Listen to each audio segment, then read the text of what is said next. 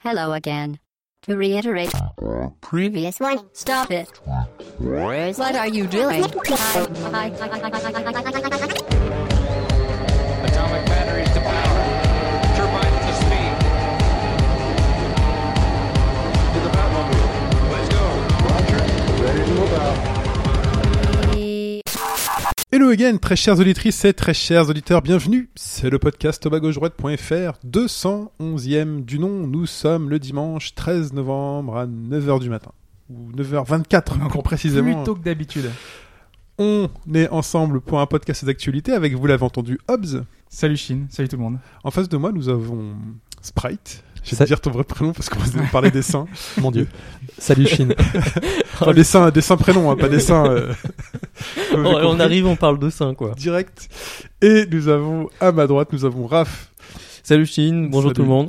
Re-welcome. Ça fait un petit moment que t'es pas venu nous voir. Voilà, on me le dit à chaque fois. Ah là là. Podcast d'actualité, donc nous parlerons de 3 jeux, de Exist Archive, je ne donnerai pas le sous-titre, nous parlerons de NetEye et de Motorsport Manager.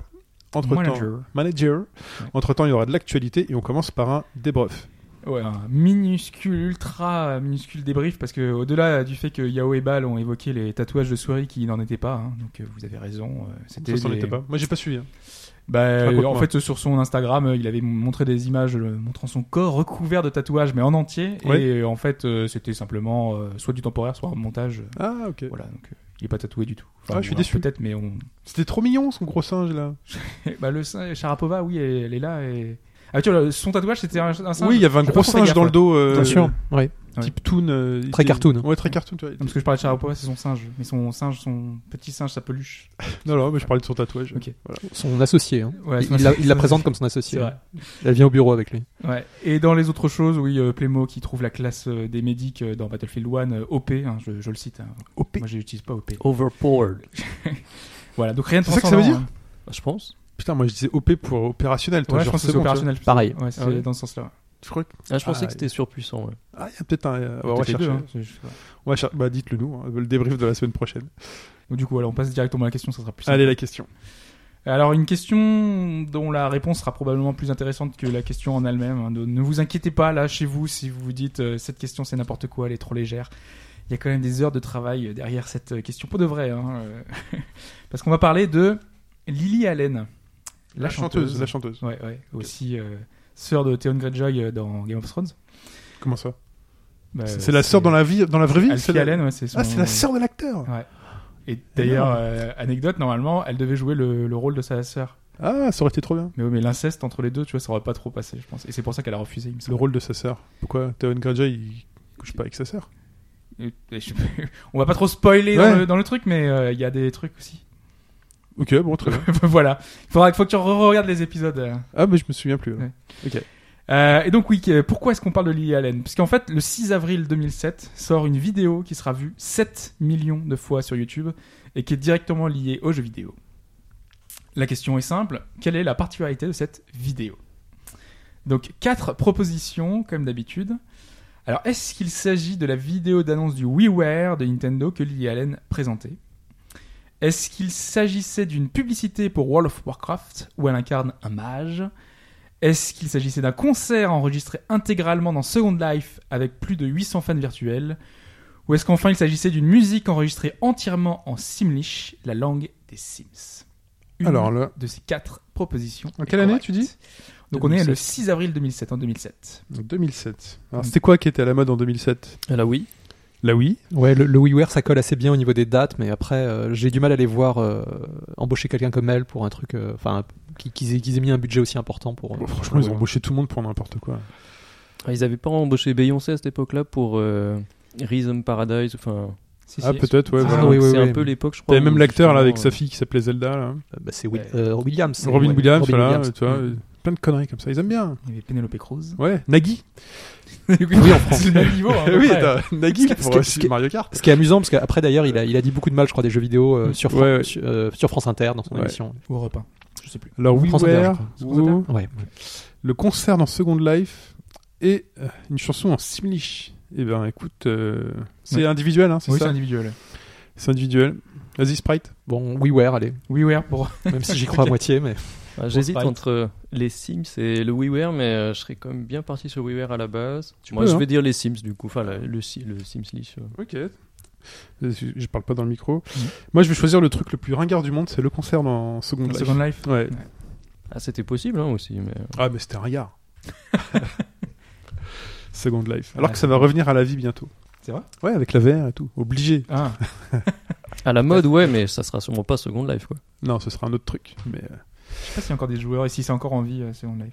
Tu sais qu'il y avait des mecs qui ouvraient leurs partis politiques, enfin leurs antennes et tout. C'était le Facebook avant l'heure, hein, ce truc-là. Ouais, il y avait Ségolène Royal, je crois, qui avait fait sur... Ouais, même le FN, je me souviens surtout d'un reportage, ils avaient ouvert un petit bureau d'accueil. Voilà. Tous les partis politiques avaient... Il fallait y être, tu vois, c'était le Facebook d'avant. Très bien. La réponse à cette question, eh bien, vous l'aurez en fin de podcast. Entre-temps, il faudra subir des critiques de jeux de l'actualité. Pourquoi subir ? Parce que j'aime bien être négatif de manière ironique. Ouais. Exist Archive, c'est maintenant.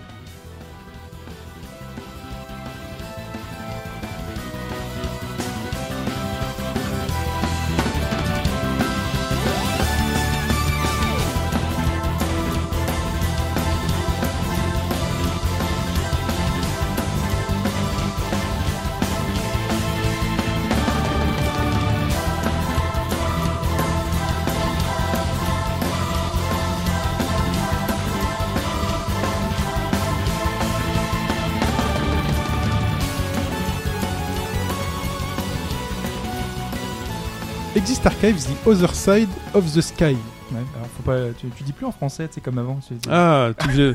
Alors, les archives de la sortie, l'autre côté du ciel. Ah, c'est pas Exit, c'est Existe. Ah, ok. À mon avis, c'est donc l'existence des archives. En fait, c'est plutôt les archives de l'existence. Les archives de l'existence, tu crois ? Je pense que c'est en ayant fait le jeu, j'imagine que c'est ça. Ah oui, attends. Donc, mais en étant un connard, donc, les archives existent. L'autre côté du ciel. Un jeu qui donne tout de suite moins envie. Mais oublions le titre. Enfin, comme au Québec, tu traduis tous les noms de jeux. Consacrons-nous au jeu. Il s'agit en fait du dernier Tri-Ace disponible ici. C'est un jeu PS4 et Vita. Et... Tri-Ace, on l'avait dit maintes fois, ils étaient sur la fin, enfin, ils avaient failli disparaître. Bah, personnellement, moi j'ai été vraiment déçu depuis plusieurs générations par Tri-Ace. Je crois que j'ai jamais été vraiment un fan absolu. Hein. Je suis Star Ocean, c'est pas mal, mais c'est pas exceptionnel pour moi. Valkyrie Profile, je pense que c'est le seul autre jeu que j'ai vraiment aimé. Même Resonance of Fate. Resonance of Fate, j'ai bien aimé, mais je le trouvais un peu trop expérimental et assez raté sur la fin. Plein de bonnes idées, mais ça se perdait en cours de route. Mais intéressant, c'est vrai. C'est le truc tour par tour avec des pistolets, là, c'est ça ? Ouais, semi-tour par tour. Des grenades rouges et bleues qui clignotent. Ah, okay. Ça avait l'air stylé, ça, mais j'avais pas... Extrêmement stylé, parce qu'il mettait la gomme sur les animations de combat et les gunfights. Enfin, c'était assez exceptionnel. Donc voilà, faut savoir que c'est un Tri-Ace qui en fait est sorti l'an dernier au Japon. Donc en fait, il prédate quand même le très médiocre Star Ocean 5. Donc on a parlé longuement. Qui lui en fait a vraiment, je pense, donné aux gens une très mauvaise image de Tri-Ace, enfin un déclin total. Et donc là, on va voir ce qu'il en est avec Exist Archive. Qui est une collaboration d'ailleurs, parce que c'est Spike Chunsoft. C'est ça, c'est une collaboration. Même si tu regardes parce que le jeu donne tout de suite les crédits dès l'introduction, et tu vois qu'il y a quand même une grosse part de l'équipe classique de Tri-Ace. Même Spike Chunsoft, je crois qu'ils sont producteurs et ils ont eu un petit peu un droit de regard, parce que c'est vrai que le jeu a un ton qui est un petit peu différent de leur jeu classique, un peu plus moderne. Alors pour ce qui est de l'histoire, c'est 12 Japonais portés disparus lors d'un accident à Tokyo, donc portés pour mort. Tu viens souvent pour des jeux où c'est Tokyo qui en prend plein la gueule. Je viens souvent pour des jeux japonais. Ouais. Donc, non mais c'est souvent Tokyo en plus qu'on prend plein la gueule. Ouais, bah c'est vrai, mais ils ont tendance c'est un peu comme en France, on parie. Tu vois là le Eagle, c'est un aparté, mais Eagle Flight, le jeu de VR, c'est Paris encore une fois, c'est un jeu Ubisoft, donc mais bah, chaque pays met un peu sa capitale en avant. Voilà, donc parmi ces 12 Japonais portés disparus décédés, on a Kanata qui va être le héros de l'histoire et qui se réveille donc il n'est plus sur Terre. Donc il se réveille au milieu d'une sorte d'archipel flottant autour d'une structure de métal assez étonnante, assez mystérieuse, entre une tour et une station spatiale. Le jeu a vraiment une esthétique assez originale. On est entre de la SF et de la fantasy, mais peut-être un peu plus SF. Et c'est vraiment réussi. Et en fait, ce qui va se passer, c'est qu'il va retrouver peu à peu certains de ses camarades, puisqu'il faut savoir que parmi ces 12 disparus, certains se connaissaient et étaient proches. Et c'est une chose intéressante puisqu'en fait, ils ont un lien et ça permet d'accélérer les phases d'introduction. Dans beaucoup de jeux, on a des phases d'introduction. Le héros est un petit peu soit un nouveau venu, soit le nouveau personnage de la classe. Donc les introductions sont un peu longues. Là, on va dire qu'il y a 5-6 personnages qui se connaissent. Ouais. Donc ça va aller très vite et en plus, ils ont une, des interactions préétablies. C'est assez bien fait. Et il faut savoir que ce personnage, il est assez original parce que c'est pas le chien fou habituel des RPG japonais. C'est un personnage qui vient d'une famille assez riche, qui a été un petit peu protégé, qui est fiancé depuis l'adolescence. C'est celui qui a avec les cheveux blancs. Cheveux blancs. Et il a ses cheveux blancs d'ailleurs depuis la naissance et il est un petit peu gêné par ça parce qu'il est un peu ostracisé. Enfin, on le regarde bizarrement. Hein. C'est vraiment comme si on avait un albinos dans la classe. Mais il a un peu une tronche d'alien. Hein. Enfin, moi, je trouve que le chara-design est assez particulier du Alors, c'est un illustrateur qui a travaillé sur du dating sim avant. Mais on en a parlé de la semaine dernière. C'est le même que Rootletter. Ouais. Ah bah écoute, c'est le même. Et moi, je trouve que c'est assez bien vu parce que ça change un peu du... Je trouve qu'il amène une dimension originale dans le RPG. C'est très... Surtout au niveau des vêtements.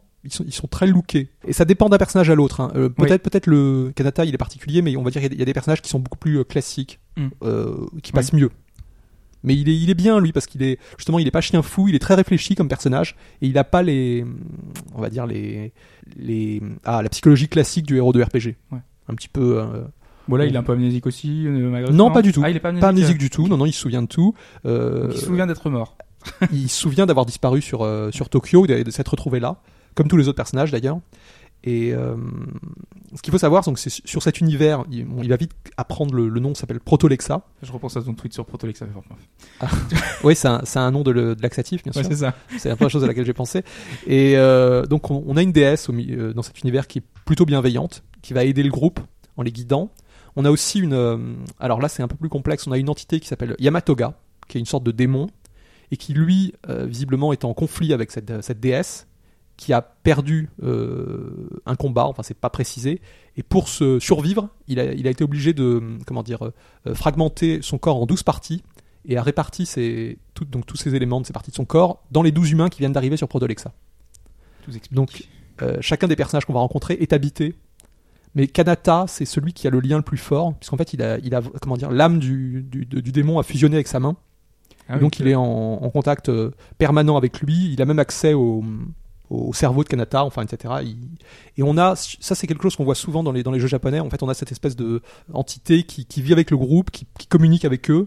Il y a un décalage parce que eux viennent d'un univers contemporain, la Terre, etc. Et lui c'est plutôt un démon qui a des codes très différents, qui est immortel. Et donc on a une espèce de petit jeu, même s'il est plutôt négatif.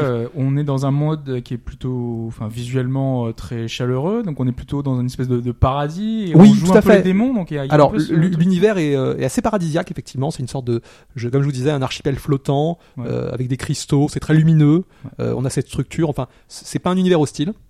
Mais donc en tout il y a trois entités. Donc il y a cette déesse Yamatoga avec qui visiblement elle était en conflit, mais comme les personnages eux sont plutôt n'ont pas de raison d'attaquer la déesse, doivent cohabiter entre elle et Yamatoga qui sont à couteau tiré, et il y a une autre entité qui va représenter un petit peu l'antagoniste et qui elle était plutôt alliée de Yamatoga puisque c'était un démon. Voilà, donc ça c'est pour ce qui est de l'histoire, et en fait la raison de ces personnages c'est de trouver un moyen de retourner sur Terre. Puisque eux s'imaginent... ils peuvent revivre. Le jeu laisse un peu le flou sur le fait, est-ce qu'ils ont été transportés là ou alors est-ce qu'ils sont vraiment décédés ? Parce que sur Terre, ils sont considérés comme décédés. Ouais. Alors le genre du jeu, c'est un RPG au tour par tour qui s'inspire du système de combat de Valkyrie Profile, qui a été peu réutilisé. Il faut savoir que c'est un système, pour faire simple, dans lequel chacun des 4 boutons du DualShock représente un personnage.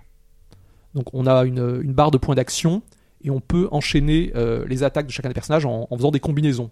Comme on va avoir à peu près par tour 7 ou 8 attaques, ça veut dire qu'on peut enchaîner à loisir.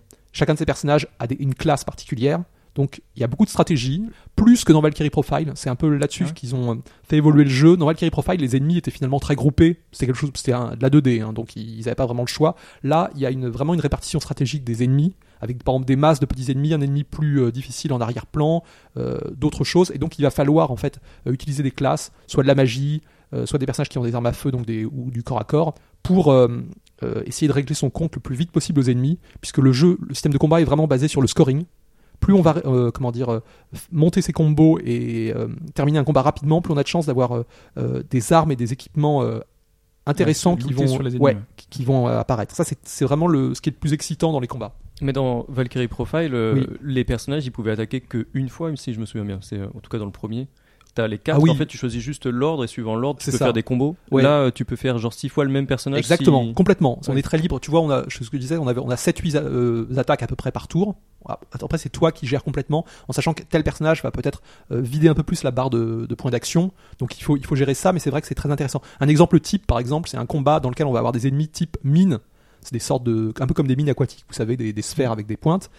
Ces ennemis-là, si jamais on envoie des ennemis qui frappent au corps à corps, ces mines vont exploser tout de suite et on va perdre le tour. Donc il va falloir attaquer avec des ennemis qui ont plutôt des armes à feu pour faire le ménage et après passer au corps à corps avec d'autres types d'ennemis derrière. Donc il y a vraiment une dimension et on le pressent tout de suite et c'est vraiment très intéressant.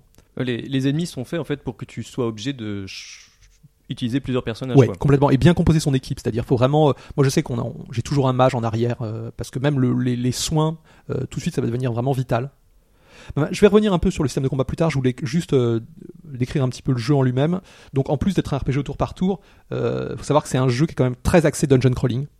On passe 90% du temps du jeu dans les donjons. Il n'y a pas de village. Mm-hmm. On a un hub, une carte en 3D qui représente donc Proto-Lexa, qui est très réussie d'ailleurs, avec pas mal d'angles de vue ça change au fur et à mesure. On sélectionne ces donjons et on y va. Les donjons, eux, ils se rapprochent de ceux de Valkyrie Profile parce que ça se passe sur un plan 2D uniquement, où il y a vraiment une dimension plateforme. C'est très important. Chacun des donjons aussi a des stats d'exploration et de quantité de coffres découverts. Et c'est très important puisqu'en fait, si on explore au maximum un donjon, on va avoir des bonus en le terminant. Et on est très motivé parce que c'est souvent des items qui permettent d'augmenter les stats. Enfin, c'est un jeu qui débloque pas mal de choses, donc qui favorise l'exploration. Ouais, donc il y a pas mal de choses optionnelles, j'imagine, donc dans ces donjons. Oui. Ouais. Et quand on démarre un donjon, souvent on peut pas tout explorer. Il y a des zones qui sont un petit peu bloquées. Il faut savoir qu'au fur et à mesure du jeu, via Amatsume, on va acquérir de nouveaux pouvoirs, et c'est des pouvoirs assez proches de ce qu'on peut obtenir dans un Metroid. Ouais. Double saut, on a un dash aérien. On a un pouvoir qui permet de geler les ennemis. Il faut savoir que les ennemis, c'est pas des combats aléatoires. Hein. Les ennemis se baladent dans les donjons. D'ailleurs, donc tu peux les éviter. Ils sont très facilement évitables en plus. Ouais. Moi, c'est un des points du jeu particulier. On peut presque explorer même tard dans le jeu tout le temps sans rencontrer les ennemis. Et c'est un peu dangereux parce qu'on peut vite se retrouver finalement face à des boss où on n'a pas le niveau. Donc il faut gérer. Et il faut savoir que ces ennemis, donc on peut les geler via un pouvoir et s'en servir comme de bumpers. Via des doubles sauts, des dashs aériens, et notre personnage évolue tout le temps. Et c'est très excitant d'obtenir un nouveau pouvoir parce que tu sais que tu vas pouvoir revisiter des donjons précédents. Après, il faut savoir que donc, ce que je vous disais, l'aspect Dungeon Crawler, il y a une trentaine de donjons dans le jeu. Donc c'est assez riche, avec évidemment, comme on est chez Treehouse, un donjon optionnel assez vaste. C'est toujours intéressant. L'histoire, elle progresse via des scénettes entre les donjons. En fait, on va commencer donc par essayer de réunir les autres humains portés disparus. Ouais. On va les rencontrer au fur et à mesure. Et dans un second temps, en fait, Amatsume va nous demander de rechercher l'essence de chacun de ces personnages, qui est un petit peu représentée sous la forme d'un cristal. Et cette essence, ce qui est intéressant, c'est que, une fois qu'on l'obtient, on obtient des souvenirs du personnage. Donc on va apprendre un peu plus de choses sur lui parce que des fragments de choses qui sont arrivées. Voilà, exactement. On sait pas tout de ces personnages. Et dès qu'on a obtenu un cristal, donc son essence, on va aller le donner à Matsume qui elle va nous débloquer un nouveau pouvoir.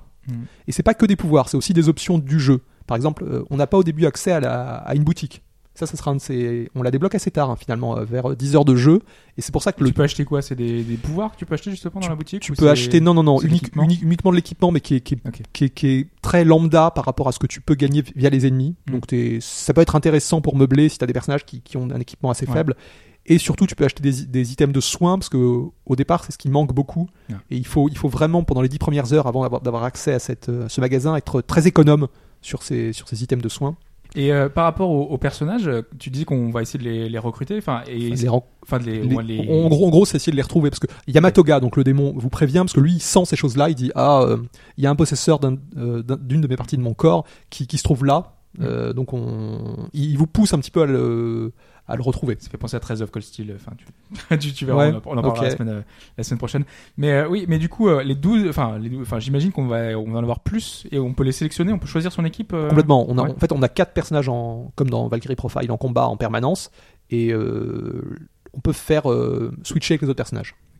En sachant que quand on va dans un donjon, ça c'est un peu particulier, on est bloqué avec son équipe de 4. On peut pas changer à la volée. Et autre chose, on peut pas sauvegarder dans les donjons. Par contre, on peut les quitter à tout moment. Il y a plein de petites. Et tu perds le loot que t'as récupéré? Non, jamais. Non.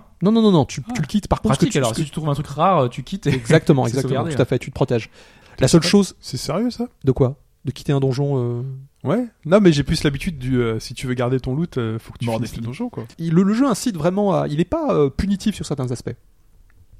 Et ce qui est important avec, je parlais tout à l'heure du principe des cristals et de l'essence de chaque personnage. Une fois que vous avez donc obtenu le cristal d'un personnage, en revisitant d'autres donjons, il y a des sortes de nodes qui servaient à rien précédemment et qui là en fait seront des mini cristaux, et en les récoltant, on va obtenir d'autres souvenirs des personnages.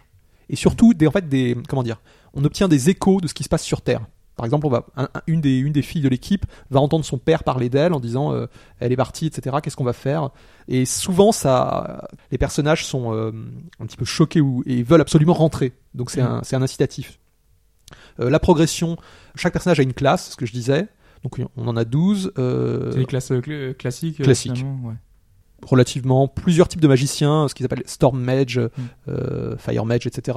On a un samouraï, Kanata se bat avec une épée, un des personnages, Mitsuhide, qui est un ami, c'est le bon copain de Kanata, qui est plutôt un rigolo, lui utilise deux pistolets, et c'est amusant parce que ses animations d'attaque, à noter que les animations d'attaque sont très très réussies, graphiquement. Lui a exactement les mêmes animations que dans Resonance of Fate. Je pense qu'ils ont fait un clin d'œil. Si vous voulez, il fait beaucoup de sauts aériens en retombant sur les genoux, en glissant. Et en faisant tourner ses pistolets. Enfin bon, c'est typique Resonance of Fate. Et donc en plus de ce système de classe, on a des skill points qu'on obtient à chaque level up, qui permettent d'acheter des nouvelles skills. Ce qui est très important finalement, c'est plutôt de s'orienter vers le level up des skills, des classes en elles-mêmes, puisque c'est ce qui va permettre de débloquer de nouvelles compétences d'attaque. C'est assez riche, hein.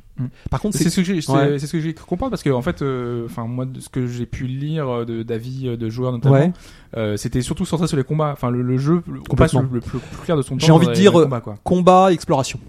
Ouais. Et cette exploration type plateforme assez proche finalement d'un Metroid-like. On n'est pas non plus c'est pas Metroidvania. Non, du tout. Mais en fait, ça m'a vraiment plu parce que je suis à la fois j'aime beaucoup les Metroid-like, et j'aime bien l'exploration, et ce système de combat m'a tout de suite accroché. C'est surtout en fait ce système de scoring dans les combats qui me plaît, parce que on obtient énormément d'armes. Il faut savoir que les armes, en plus des armes standards, il y a un système de titres. On va dire par exemple le jeu a 200-300 titres. Ouais. En fait, c'est chaque arme ou chaque armure peut être associée à un de ces titres, et en fait ça donne des bonus à l'arme. C'est-à-dire que t'as pas une arme générique, par exemple épée de feu, t'as épée de feu ciselée. On va dire, et ça donne une petite variante, etc.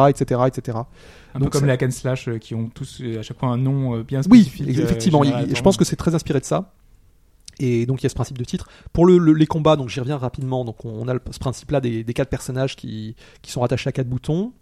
Il y a une phase aussi de défense, c'est-à-dire qu'après la phase d'action, on peut se mettre en défense tout de suite en appuyant idem sur le bouton du personnage, en sachant que ce qu'il va falloir faire, c'est plutôt suivre l'ennemi et se mettre en défense au moment où il attaque, parce que il y a un système de timing, un petit timing, et si tu bloques au bon moment, finalement l'ennemi te fera aucun dégât et repartira. En fait, t'auras presque la phase de défense sera gagnée. Et comme le jeu timing type jeu musical, c'est souvent la même chose. Non, c'est à la vue. Enfin, si tu vois, c'est t'as pas vraiment. C'est vraiment un jeu tour par tour, mais dans les phases d'action, t'as quand même un rythme à suivre. Par exemple, pour les combos, si t'es trop lent pour enchaîner des combos, le personnage fera pas ses 3 attaques enchaînées. Il y a Lost Odyssey aussi qui faisait un peu ça pour la défense.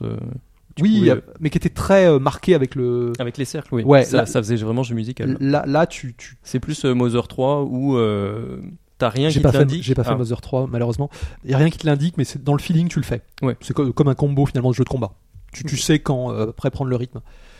Il y a aussi un système de limit break, ce qu'ils appellent Demon's Grid, qui est l'avarice du Yamatoga, du démon. Chaque personnage a son limit break, et ça c'est un système qui monte en fonction des attaques portées, mais qui peut aussi baisser si on prend des coups. Donc c'est assez dangereux parce que un combat type pour essayer de maximiser sa force d'attaque, ça va être de frapper un maximum d'ennemis pour la monter le plus vite et dès le premier tour pouvoir en sortir une, Demon's Grid. Et ça c'est assez possible si on a un duo entre un personnage qui tire et un personnage qui a des attaques comme Kanata où il a une très longue épée et il peut faire des attaques de zone où il attaque beaucoup d'ennemis en même temps.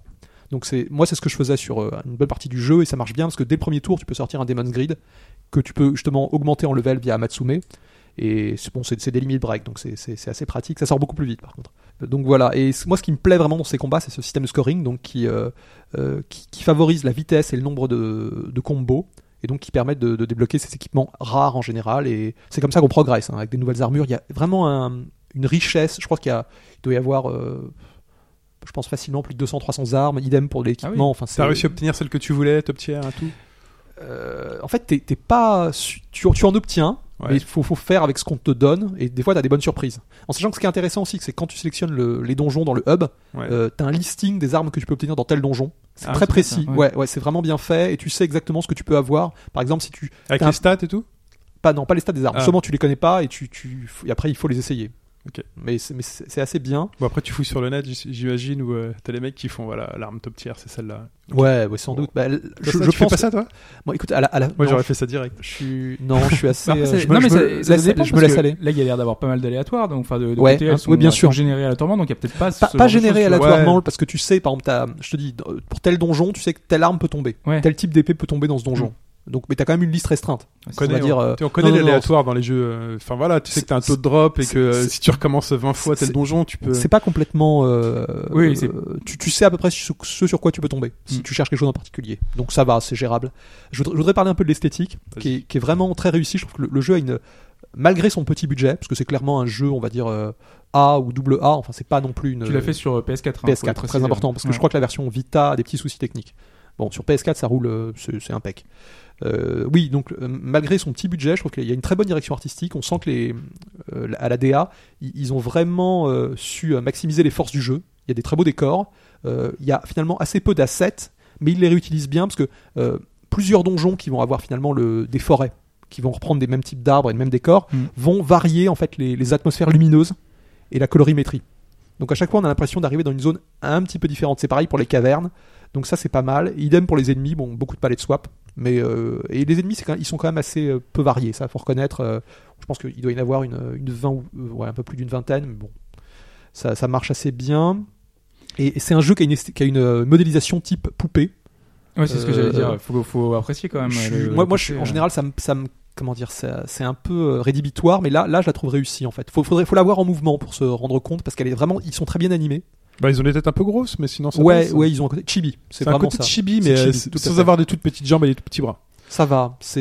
Prenez des personnages de Persona 4 et vous leur grossissez un peu la tête, en fait. Ouais, j'ai envie de dire, ils sont moins filiformes que Persona 4. Ça me fait beaucoup me penser, moi, à World of Final Fantasy. Hein. Jusqu'à ce point-là, ils sont très chibi. Quelle version ? Parce qu'ils sont vraiment dans t'as la version plus japonisée SD, et la version américaine, mais plutôt la version américaine avec la grosse tête. La version américaine, je la trouve très proche de Kingdom Hearts. Dans Kingdom Hearts, ça faisait pas aussi poupée, alors que là, je trouve que c'est assez proche quand même. Ouais.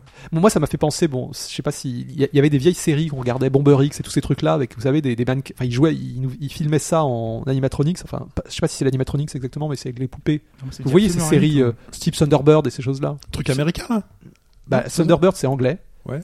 Mais Bomber X, je crois que c'était japonais. C'était avec des petites marinettes. Enfin, et c'était SF. Et moi, ça m'a fait un peu penser à ça, mais sans le côté kitsch. Et là, c'est pas kitsch. J'ai envie de dire, c'est réussi. Non, c'est japonais. J'aime bien. Et après, tu trouves pas que c'est un peu vide quand même, enfin un peu plat, tu vois. Je sais pas. Moi, j'ai un problème avec l'esthétique du jeu globalement. Je pense qu'il faut vraiment. Moi, en fait, j'ai acheté ce jeu suite au bon retour de gameplay que j'avais lu, et je m'étais pas vraiment posé question sur l'esthétique. Et je me suis dit bon, on verra bien. Et une fois le jeu en main. Tout passe très bien. Je le trouve. Il faut peut-être le voir et y jouer pour s'adapter, mais je le trouve possible, très réussi visuellement. Même au niveau de la, surtout dans les combats, on sent bien les effets de plan. C'est pas plat. Par contre, les donjons, c'est vraiment. Mais tu sais, en phase de plateforme, t'es vachement près. En fait, la caméra est vachement. Ça dézoome. Ça peut dézoomer. Alors, le personnage peut apparaître très grand dans l'exploration ou dézoomer. Ça, elle a tendance à. Moi, j'avais un peu peur qu'on voit rien du tout. Ouais. Non, mais ça marche impec. En plus, on a une minimap. Là, il n'y a aucun souci là-dessus. Donc ce que je vous disais, beaucoup d'astuces graphiques, des décors travaillés vraiment intéressants. On est vraiment dans un univers type Out of This World, hein, on n'est plus sur Terre, hein, ça se sent vraiment, et c'est réussi, et c'est la structure centrale là, qui ressemble, je vous dis, c'est une espèce de tour, et un peu comme une station spatiale, comme une sorte de longue structure. Elle a un côté comme une Babylone SF, beaucoup de jardins aériens. D'ailleurs, il y a un dernier donjon qui est très réussi là-dessus, qui m'a vraiment fait penser à Babylone. C'est d'une grande beauté, Babylone. Pardon. Des aspects négatifs, il y en a quand même quelques-uns. Donc c'est un jeu qui est quand même très répétitif. On fait des donjons, ils se ressemblent beaucoup, des combats qui peuvent paraître similaires. Si on rentre pas dans le jeu, effectivement, ça casse tout. Et pas... C'est le lot de beaucoup de jeux comme ça. Ouais, mais c'est des jeux à système. Enfin, c'est des jeux vraiment qui reposent sur leur. C'est ça, sur les combats. Ouais. Après, il dure combien de temps le titre ? Alors, moi, je l'ai fini en 45 heures. Quand même. Mais j'ai l'impression d'avoir un peu traîné parce que j'étais pas à niveau sur certains trucs. J'ai eu un peu de mal sur les derniers boss. Parce que j'ai lu des gens qui l'avaient fini en 32, 35. Parce que c'est quand même un jeu qui est vendu plein pot, quoi. Donc, faut qu'il y ait une certaine durée de vie. Ah, c'est pas un petit RPG, hein. Et il y a moyen de faire, hein. Moi, il y a énormément de donjons que j'ai pas terminé à 100%. Faut savoir que les donjons, en plus, tu peux les revisiter via l'histoire. Et en fait, il y a certains niveaux de difficulté. Ça veut dire que la première fois que tu rentres dans un donjon, on va dire, il précise que c'est le niveau standard. Après, t'as le niveau hard, etc. Tu peux réexplorer plus ce donjon en plus qu'ajoute souvent Tri-Ice. Ouais. Non, c'est un RPG. Je pense qu'il y a relativement de matière. C'est pas court. Sans être le RPG qui dépasse les 70 heures, tu vois. On est plutôt dans le domaine des 40 heures. Je pense qu'avec 45, j'ai peut-être un peu traîné même. Très bien. Et donc sa principale qualité, les combats. Oui, l'exploration. Surtout je trouve les combos, pardon. Ouais, les combos. Je trouve que tout en fait fonctionne bien, s'imbrique bien. C'est-à-dire que le système de scoring dans les combats c'est excitant, les combats sont péchus, l'exploration moi m'a plu. Bon, faut aimer le dungeon crawler, hein. C'est-à-dire qu'on va faire beaucoup de donjons, on va explorer les zones. Faut savoir que les donjons sont pas forcément énormes. Pas toujours labyrinthique, la map est très bien faite, on s'y retrouve bien. Y a des systèmes de couleurs, c'est-à-dire que quand on a visité complètement une pièce, elle est éclairée d'une façon différente sur la map, donc on sait qu'on peut passer à une autre si on veut obtenir les 100% d'exploration. Ça m'a rappelé d'ailleurs ce système d'exploration Star Ocean, le 3e, qui avait déjà, je sais pas si vous vous souvenez, un pourcentage. Il fallait explorer des zones et quand on obtenait les 100%, on avait un item, un cadeau. Enfin, on était très poussé à le faire et ça m'a un peu rappelé ça. Et moi, ce qui m'a vraiment surtout marqué, c'est le fait que ça soit depuis très longtemps un Tri-Ice qui m'est autant plu. Je trouve qu'ils sont vraiment revenus. J'étais tellement déçu par les précédents. Tous leurs titres sur 360, enfin mis à part Resonance of Fate, m'avaient déplu. La Infinite and Discovery, je trouvais ça sans goût. Ouais. Et là, ça a vraiment du charme. En même temps, oui, c'était un peu reconnu comme étant le premier.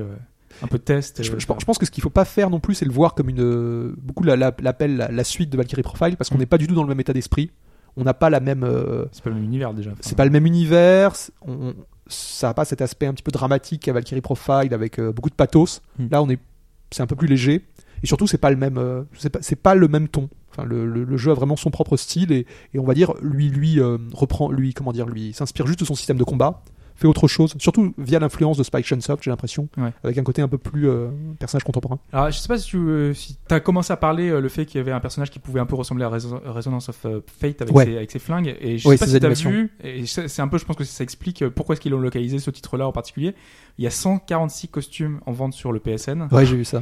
C'est totalement accessoire, enfin. Non, mais complètement, mais les prix sont délirants en plus. Enfin, c'est 4€ le costume Monokuma, 4€ le costume Valkyria Profile pour un personnage. C'est-à-dire que si tu les veux tous, ton costume de Valkyrie. Mais si tu veux les 4 personnages de Valkyrie ou de Star Ocean, parce que t'as les personnages de Star Ocean 6 qui sont dans le jeu. Ouais, j'ai vu. Non, mais j'ai vu toutes leurs. C'est 16€ juste pour ça, cosmétique. Oui, c'est du. Ça sert à rien. Enfin, j'ai envie de dire. J'imagine que les gens vont vouloir. Enfin, tu veux jouer avec Monokuma. Peut-être pas à 4€ après. Ouais, mais en fait, je pense que ça explique pourquoi est-ce que ce titre-là en particulier. C'est vrai que le jeu, en fait, ce qui change quand tu changes d'équipement, c'est uniquement les armes. Les armes, tu les vois. Par contre, les personnages ne changent pas de vêtements avec les armures. Donc ils vont garder leur. Par contre, ils ont des fringues très mode. Ils sont surtout tu vois Kanata là, il est habillé d'une façon. Enfin, c'est avant-garde, hein, comme dirait Swery. Moi je trouve que toute cette palette de DLC ça sert à rien. Enfin bon, si vous êtes fan de tel ou tel personnage, allez-y. Mais je veux dire, on s'en passe très bien et le jeu a pas besoin n'a pas de DLC consistant. À côté de ça, hein. C'est uniquement du gadget. Non, parce que vu qu'il est sorti uniquement en démat, en Europe en tout cas, c'était un peu dommage. Boîte, moi c'est vu le prix, c'est un peu pour ça moi que j'ai pas craqué directement. Je me suis dit. Pour mettre autant sur un jeu, je préfère avoir une boîte derrière que. Ouais. En import, aux États-Unis, il est disponible en boîte.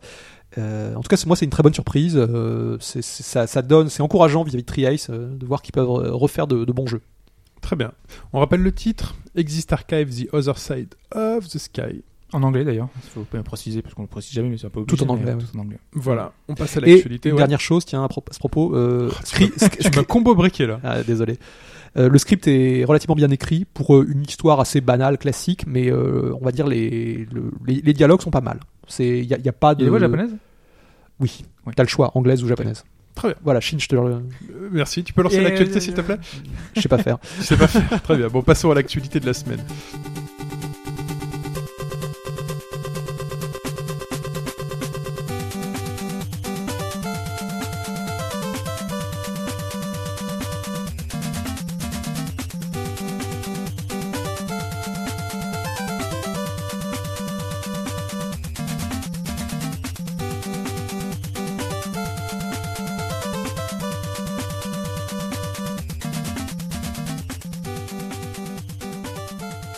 L'actualité s'ouvre sur un anniversaire, celui d'Inti Create.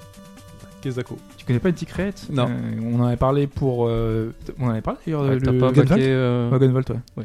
T'as pas backé un Megaman ou un truc comme ça de Mighty No. 9. C'est pas ce qu'ils ont fait de mieux. Donc un mauvais jeu. Oui. En l'occurrence, oui, mais sinon ils ont fait d'autres titres. Ouais, parce que, qu'est-ce qu'ils ont fait ? Inti Create. On a parlé des Gunvolt. Beaucoup de Megaman récents. Enfin, récents, c'est dit. Faut savoir que oui, ils ont 20 ans là, Inti Create. C'est des anciens de Capcom à la base. Ils ont fondé ce studio en 96 et leur fait de gloire, c'est les Megaman 0. D'accord. Sur GBA. Les Megaman 9 et 10, qui étaient les épisodes du grand retour de la série d'origine, très réussis. Ils ont travaillé sur pas mal d'autres titres, et là, actuellement, ils ont développé des jeux... Enfin, ils ont sorti des jeux en tant qu'éditeurs eux-mêmes, les Gunvolt, puisque au Japon, ils sont sortis en boîte. Je sais pas s'il y a un partenaire, enfin bon... Aux États-Unis, oui, mais c'est sûr. Chez nous, c'est sûr, oui, pour la distribution, au Japon, je sais pas. Voilà, et là, donc, pour les 20 ans, ils viennent d'annoncer l'acquisition de la licence Blaster Master, qui est un vieux jeu NES de Sunsoft, assez, on va dire, culte, plus ou moins. Il a un bon statut. Hein. Je sais que j'avais commencé à entendre parler de ce jeu sur Virtual Console, il y a à peu près une dizaine d'années, justement, sur Wii. Je l'avais testé, effectivement, c'est très chouette, parce qu'il a une dimension... Et tu parles pas du remake, là, tu parles vraiment de l'original. Je parle de l'original, parce que là, on va vous parler du remake après. Et l'original, il faut savoir que c'est un titre qui mélange à la fois de l'exploration dans un tank. Le personnage peut sortir du tank, et explorer des cavernes à la Zelda. Ça m'a surpris moi à l'époque. Enfin, en fait, il y a deux NES et que deux genres. La possibilité. Mais il y a beaucoup de titres qui font ça. Hein. Je sais qu'on a un Guardian Legends qui est un shoot'em up qui mélange à la fois shoot'em up et exploration à la Zelda. Enfin, il y a pas mal de petits titres. Et donc Sunsoft en plus, ils sont très bons. Hein. Ils ont fait Batman, ils ont fait Gremlins 2 qui est un excellent titre aussi sur. Tout le catalogue. Fester's Quest c'était moins bien. Enfin, ils ont des titres plus ou moins bons. Mais ils étaient très forts sur 8 bits. Et donc là, Inti Create qui se débrouille très bien en 2D, donc a acquis la licence Blaster Master et va faire un remake amélioré pour 3DS qui sortira l'an prochain avec des nouveaux boss, finalement des nouvelles zones. Et visuellement, c'est vraiment très beau. C'est dans l'esprit du premier. On a l'impression presque d'un passage en fait, de la 8-bit à la 16-bit avec plus de couleurs, de beaux sprites.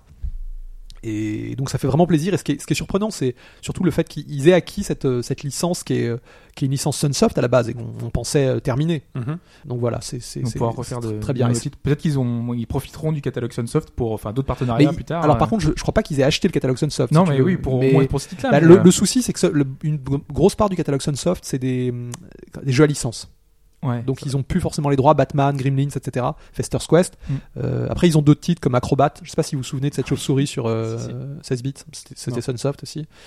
Ils faisaient un peu le côté cirque. Enfin, c'était un peu bizarre. Voilà. Et donc le Blaster Master 0 sortira l'an prochain. Et ce qui est amusant aussi, c'est qu'au Japon, ce jeu, parce que c'est un jeu japonais à la base sur NES, s'appelait pas Blaster Master mais Meta Fight. Et là, pour la sortie de ce remake, au Japon, ils conservent le nom occidental. Blaster Master. Et voilà, ils conservent Blaster Master. Voilà. Et du coup, ils font la Resident Evil quoi. Ben c'est marrant, hein. Ça veut dire qu'en fait ils renient un peu presque le. Mais je pense que c'est parce que le jeu a eu plus de succès et a mieux marché chez nous. En Occident sous le nom Blaster Master. Et au Japon, c'est vraiment un titre mineur. Enfin, il a les mêmes qualités, mais il a pas eu le même écho. C'est la mondialisation. On arrête d'avoir un titre par pays. C'est comme ça. Ouais, mais souvent, ça, des fois, ça va dans le sens japonais. Ouais. Tu vois Dragon Warrior, Dragon Quest. On est revenu à Dragon Quest. Là, finalement, ils passent par le titre. Et en plus, qui est un titre typiquement d'époque, quoi. Blaster Master, c'est très années 80, 90. Je connaissais pas. Mais ok, je regarderai ça. Tu regarderas, ouais. Il est attention. Et surtout, très agréable à jouer. Ouais. De toute façon, ça sort sur 3DS l'année prochaine, c'est ça ? Ouais, ça sera du démat. Hein. Et ça sera sans doute un petit titre, je pense.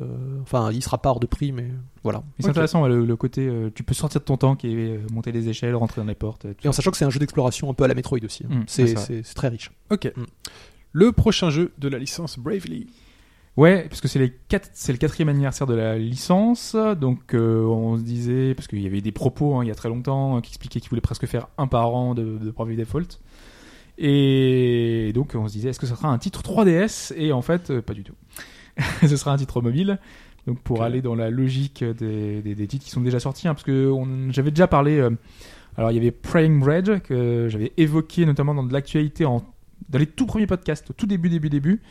J'avais parlé aussi de Bravely Archive qui était sur mobile, que j'avais chroniqué. J'ai même fait des vidéos. Si vous allez sur la chaîne HBGD, vous avez des vidéos sur Bravely Archive qui étaient plutôt pas mal d'ailleurs. Ouais. Mais si je parle de Fairies Effect là, c'est pour 2017. C'est que, en fait, ce que je regrette le plus, c'est qu'on est un peu dans cette phase. On en avait parlé avec Alphonse de Square Enix qui sort, mais peut-être 15-20 titres mobiles par an, qui ont une durée de vie très très limitée dans le temps. On sait presque déjà que ce jeu-là, il va avoir 6 mois de durée de vie, les gens ils vont y jouer 6 mois et ils vont arrêter, et après le jeu va disparaître, il y aura les serveurs qui vont être virés, et tu pourras plus y jouer, quoi. C'est vraiment typique des jeux éphémères, et je trouve ça dommage en fait, parce que c'est pas des jeux qui sont foncièrement mauvais en plus, hein, qui sont plutôt intéressants. Si tu fais 6 mois intenses où t'es absolument pris par le jeu... C'est bien. Ou mais à quoi bon jouer à ces jeux-là qui ont une durée de vie si limitée, alors que tu peux jouer à un autre jeu qui a peut-être où la durée de vie sera plus longue et peut-être plus intéressante, parce que sur le long terme il y aura un suivi. Mais j'ai l'impression que sur les jeux mobiles on aime bien changer souvent. Tu vois, j'aime bien. Je pense qu'il y a beaucoup de joueurs. Enfin, je pense que j'en fais partie, mais il y a beaucoup de joueurs qui aiment bien découvrir un titre, s'y mettre à fond, aller voir jusqu'où ils peuvent aller, choper les unités qu'ils veulent, choper les armes qu'ils veulent, enfin voilà, et au bout d'un moment se lasser, voir qu'il y a quelque chose de nouveau et se refaire cette petite montée d'adrénaline de la nouveauté. Tiens, je vais me refaire avec des nouvelles unités, des machins. Sauf moi je suis un peu comme ça, moi. Ils fonctionnent un peu tous sur le même principe, ces jeux-là. Ouais. Et le truc c'est que... Mais ce qui est bien, c'est le début. Oui, c'est ça. En plus, au début, t'as plein de bonus, de cadeaux, d'events. Donc, c'est des jeux où si tu viens pas sur les 6 premiers mois, ça sert à rien. Oui, mais le truc, c'est il fonctionne un peu sur le principe de la collectionnite. Donc, plus tu joues longtemps, plus tu as des chances de compléter tes collections, plus tu as des chances d'obtenir des personnages inédits dans les trucs qui sont complétés. Ouais, mais aussi, plus tu joues longtemps, tu as une espèce de, je sais pas comment on appelle ça, cette courbe qui monte vite et qui a vite un aplat. Mais plus tu joues, plus finalement c'est parfois difficile parce que t'as moins de ressources qui te sont offertes, t'as fait le tour, t'as moins l'envie. Je suis pas d'accord parce que ça se voit surtout sur les jeux dont les mécaniques sont mauvaises ou pas intéressantes sur le long terme. Par exemple, dans un Pazudora, moi je joue toujours parce que c'est du puzzle game finalement. Donc le puzzle game, ça, tu t'en lasses pas. Ou tout très peu, et si en plus t'as un renouvellement permanent parce qu'on t'offre de nouveaux personnages tout le temps et que t'as des collaborations tout le temps inédites à chaque fois, ton intérêt est toujours renouvelé, et c'est ça qui est intéressant. Et c'est pour ça que ces jeux-là éphémères, je trouve qu'ils sont pas intéressants, parce qu'en général c'est des jeux qui reposent sur des mécaniques qui sont pas intéressantes, et c'est dommage que ces jeux-là soient pas plus travaillés et pas plus approfondis, et que cette limite-là, j'espère peut-être qu'ils s'en lasseront et qu'ils iront davantage travailler les mécaniques du jeu que travailler l'effet fanservice, parce que là je pense qu'encore une fois ça va être le côté Bravely Default, le côté les personnages du jeu, essayer de retravailler un petit peu l'univers. C'est dommage. Enfin, voilà, je trouve que c'est un peu un coup d'épée dans l'eau, et que la plupart des titres de Square Enix, malheureusement, c'est un peu ça, quoi. Enfin, tu vois, là, tu parlais des titres Final Fantasy que tu as Bref essayé. Exus. Voilà. Auquel je joue toujours. Hein. Ouais, mais tu vois, c'est des titres qui sont vite faits et... Non. Et tu jettes, quoi. Je suis pas d'accord. On en reparle dans 2 mois. Bon, on peut en reparler dans 2 mois, mais comme je te l'ai dit juste avant, moi je suis quelqu'un qui aime bien parfois aller vers la nouveauté. Oui, mais moi je te dis, c'est pour ça que en fait c'est trop vite limité, c'est parce que t'as plus d'intérêt à y jouer dans 2 mois. Non, parce que t'as tout le temps des collabs. T'as tout le temps des nouveaux persos, mais t'as tout le temps des collabs. Justement, c'est pas intéressant. Enfin, c'est pas l'intérêt en tant que tel, c'est le jeu en tant que tel qui devrait être intéressant. Tu fais des combats. Oui, tu prends le XP, tu fais des combats, tu chopes des armes, t'améliores ton stuff. C'est sûr que la philosophie est très différente des jeux consoles qui sont pensés en un tout. Voilà. Où t'as accès à l'expérience tout de suite. Mais au final, tu vas passer à autre chose après un moment, tu vois ce que je veux dire. Par exemple, il y avait des jeux qui avaient essayé Enfin, Terra Battle, la promesse originelle qui était ce soit un RPG narratif où les donjons soient scénarisés avec beaucoup de textes, et que la volonté ce soit qu'on rajoute à chaque fois des nouveaux donjons avec une nouvelle petite histoire. Oui. Ça, c'était intéressant de se dire que finalement, à chaque fois, ils vont renouveler l'expérience et que tu vas découvrir de nouveaux donjons et de nouvelles histoires liées aux personnages. Parce que sur Brave Exus, c'est le cas. T'as une histoire, hein, t'as un scénario. Oui, mais là, c'était censé être vraiment travaillé parce qu'il y avait quand même une vraie équipe derrière. Bah là, c'est ce qu'ils font aussi dans Final Fantasy Mobius. Mais le problème, c'est que les donjons scénarisés sont un peu nazes. C'est-à-dire que l'histoire, c'est une histoire spécifique aux donjons. Souvent...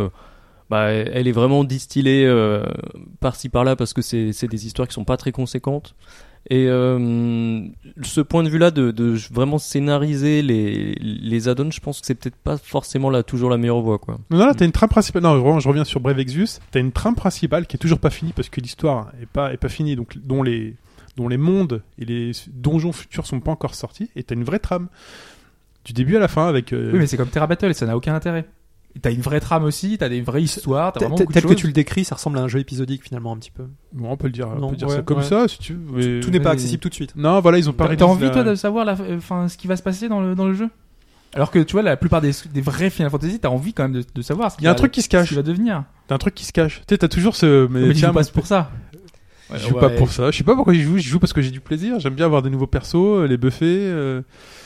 Et moi, c'est un vrai angle sur lequel ils devraient travailler finalement, c'est d'apporter un vrai but à ces jeux-là en fait. Ouais, tu vois, c'est le même système objectif. Sur Final Fantasy Mobius et c'est pareil, t'as la trame principale qui est pas terminée, mais quelque part, moi c'est le format épisodique qui me plaît pas quoi, parce que au final, moi j'ai désinstallé le jeu, donc je serai pas au courant quand est-ce que les nouveaux chapitres arriveront.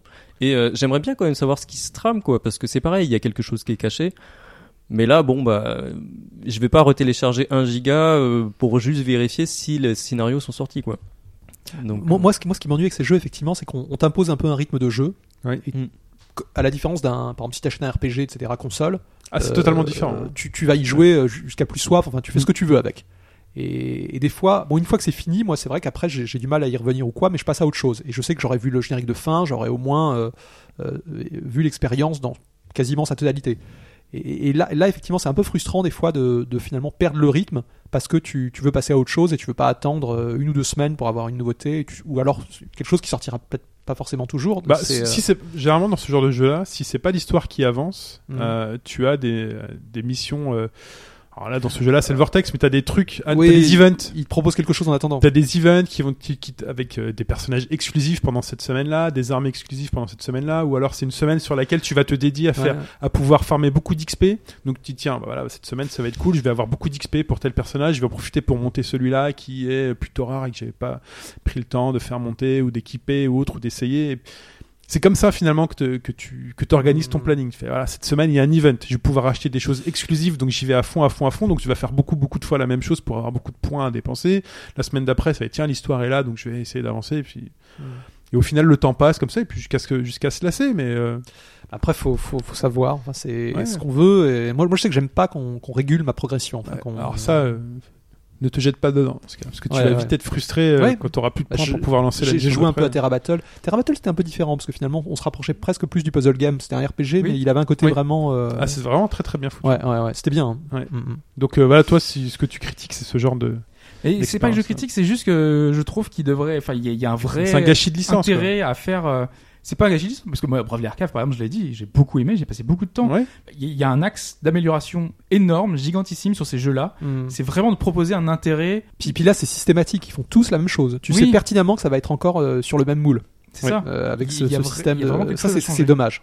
Alors que, encore une fois, quand je compare avec des jeux d'autres, on va dire le jeu vidéo console, il a pas un cadre à respecter. Il peut proposer ce que là on a l'impression que tous les jeux mobiles passent un peu par ce tous les jeux mobiles japonais hein, parce que japonais c'est vrai les indés des autres pays tout ça c'est quand même t'as des vrais jeux avec un début une fin tout ça. Ils font aussi ça parce que c'est leur modèle économique le jeu tu l'as pas acheté 60 balles tu l'as pour zéro et tu peux y jouer pour zéro et pour eux c'est voilà il faut te frustrer un petit peu pour te dire à un moment donné dès que c'est gratuit il faut un peu se méfier enfin c'est un genre de jeu et tu sais que ils vont déclencher chez toi un plaisir qui peut te pousser à vouloir aller plus vite et te dire tiens je vais lâcher 1€ ou 2€.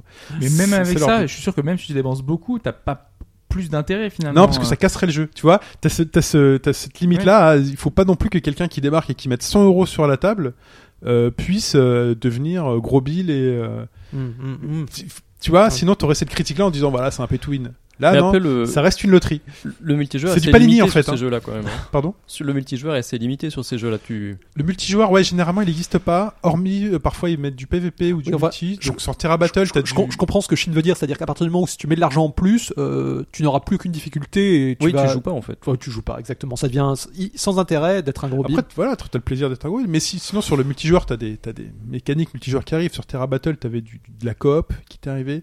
Là, sur Brave Exvius, ce qui est arrivé cette semaine, c'est du PVP qui va te permettre, alors pas en direct, donc tu vas affronter des équipes d'autres personnes mais qui sont autopilotées et qui vont te permettre d'accéder, d'avoir des points, qui vont te permettre d'acheter des choses, qui vont te permettre de devenir plus fort. Enfin, C'est un, ouais, voilà, c'est une espèce de collectionniste Panini sur lequel tu mets un peu d'XP et ça te donne un certain plaisir. Après, très certainement, peut-être que dans 3-4 mois, je dirais fuck, comme j'ai dit fuck à Dokkan Battle, parce qu'au bout d'un moment, je trouvais qu'on se foutait un petit peu de ma gueule parce que j'investissais beaucoup de temps et que je me sentais pas forcément récompensé derrière sur certaines invocations ou autres, alors que d'autres, voilà, ils mettaient pas plus de trucs et ils trouvaient la carte fantastique qui cassait le jeu.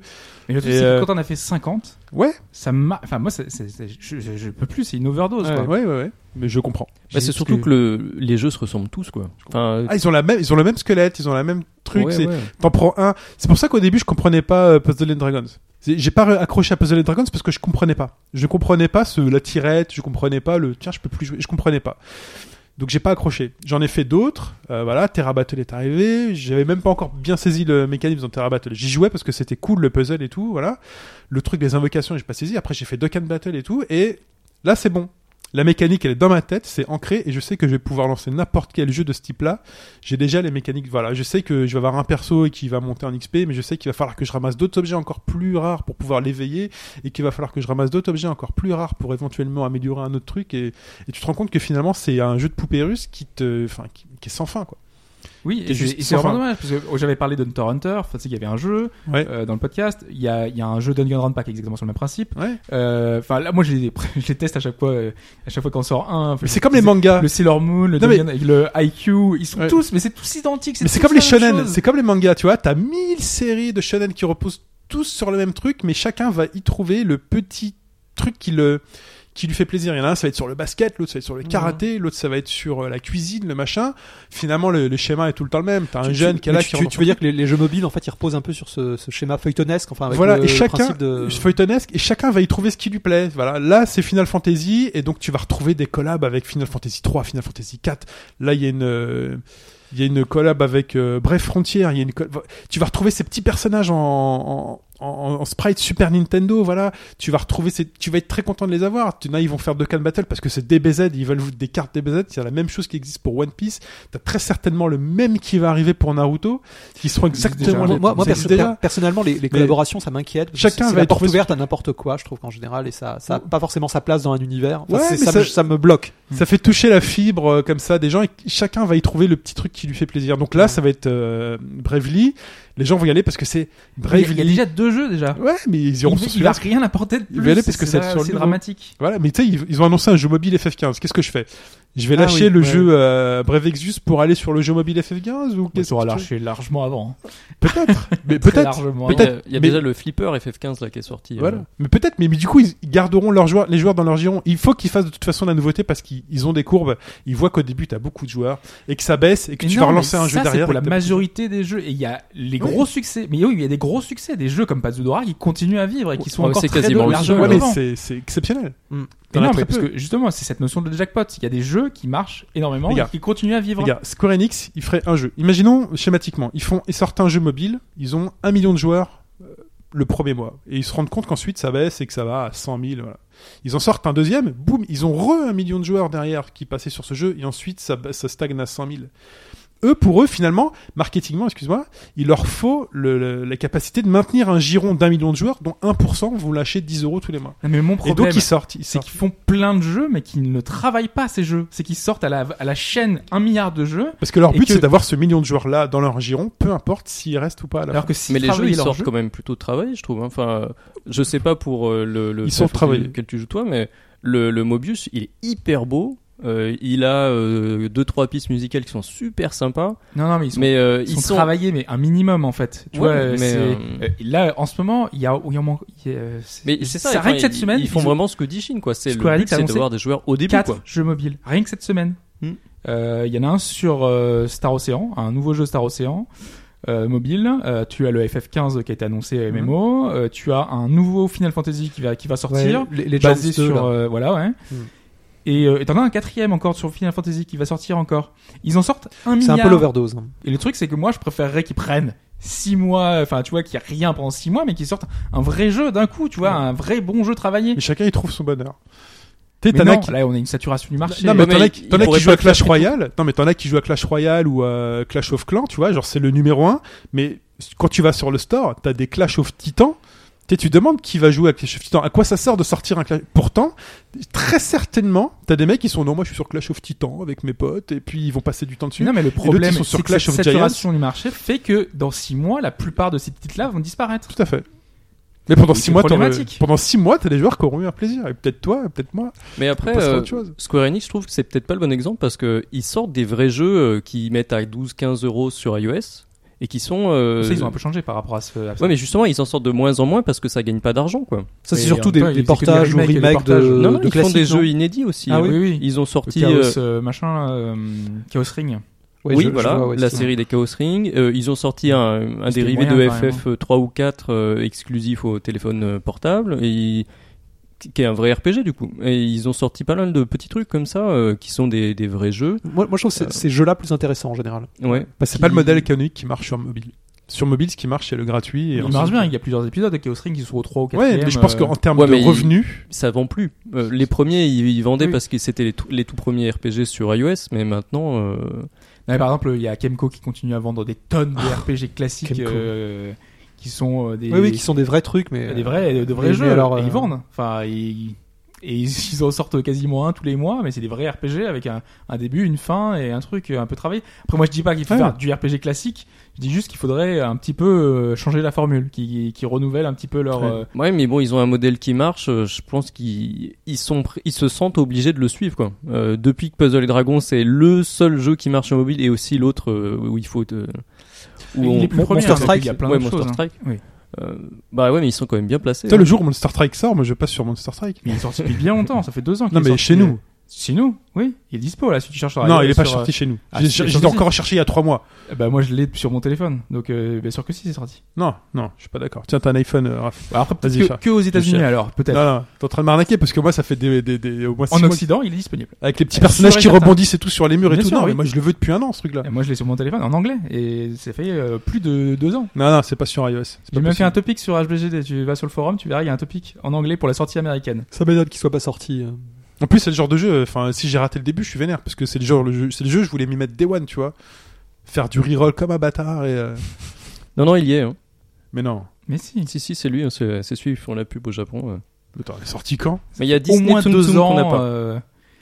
Oui, mais ils ont fait des dérivés des Tsum Tsum avec plein de licences, il y a Marvel Tsum Tsum. Ouais, mais ils sont pas beaux. Putain, je l'ai raté.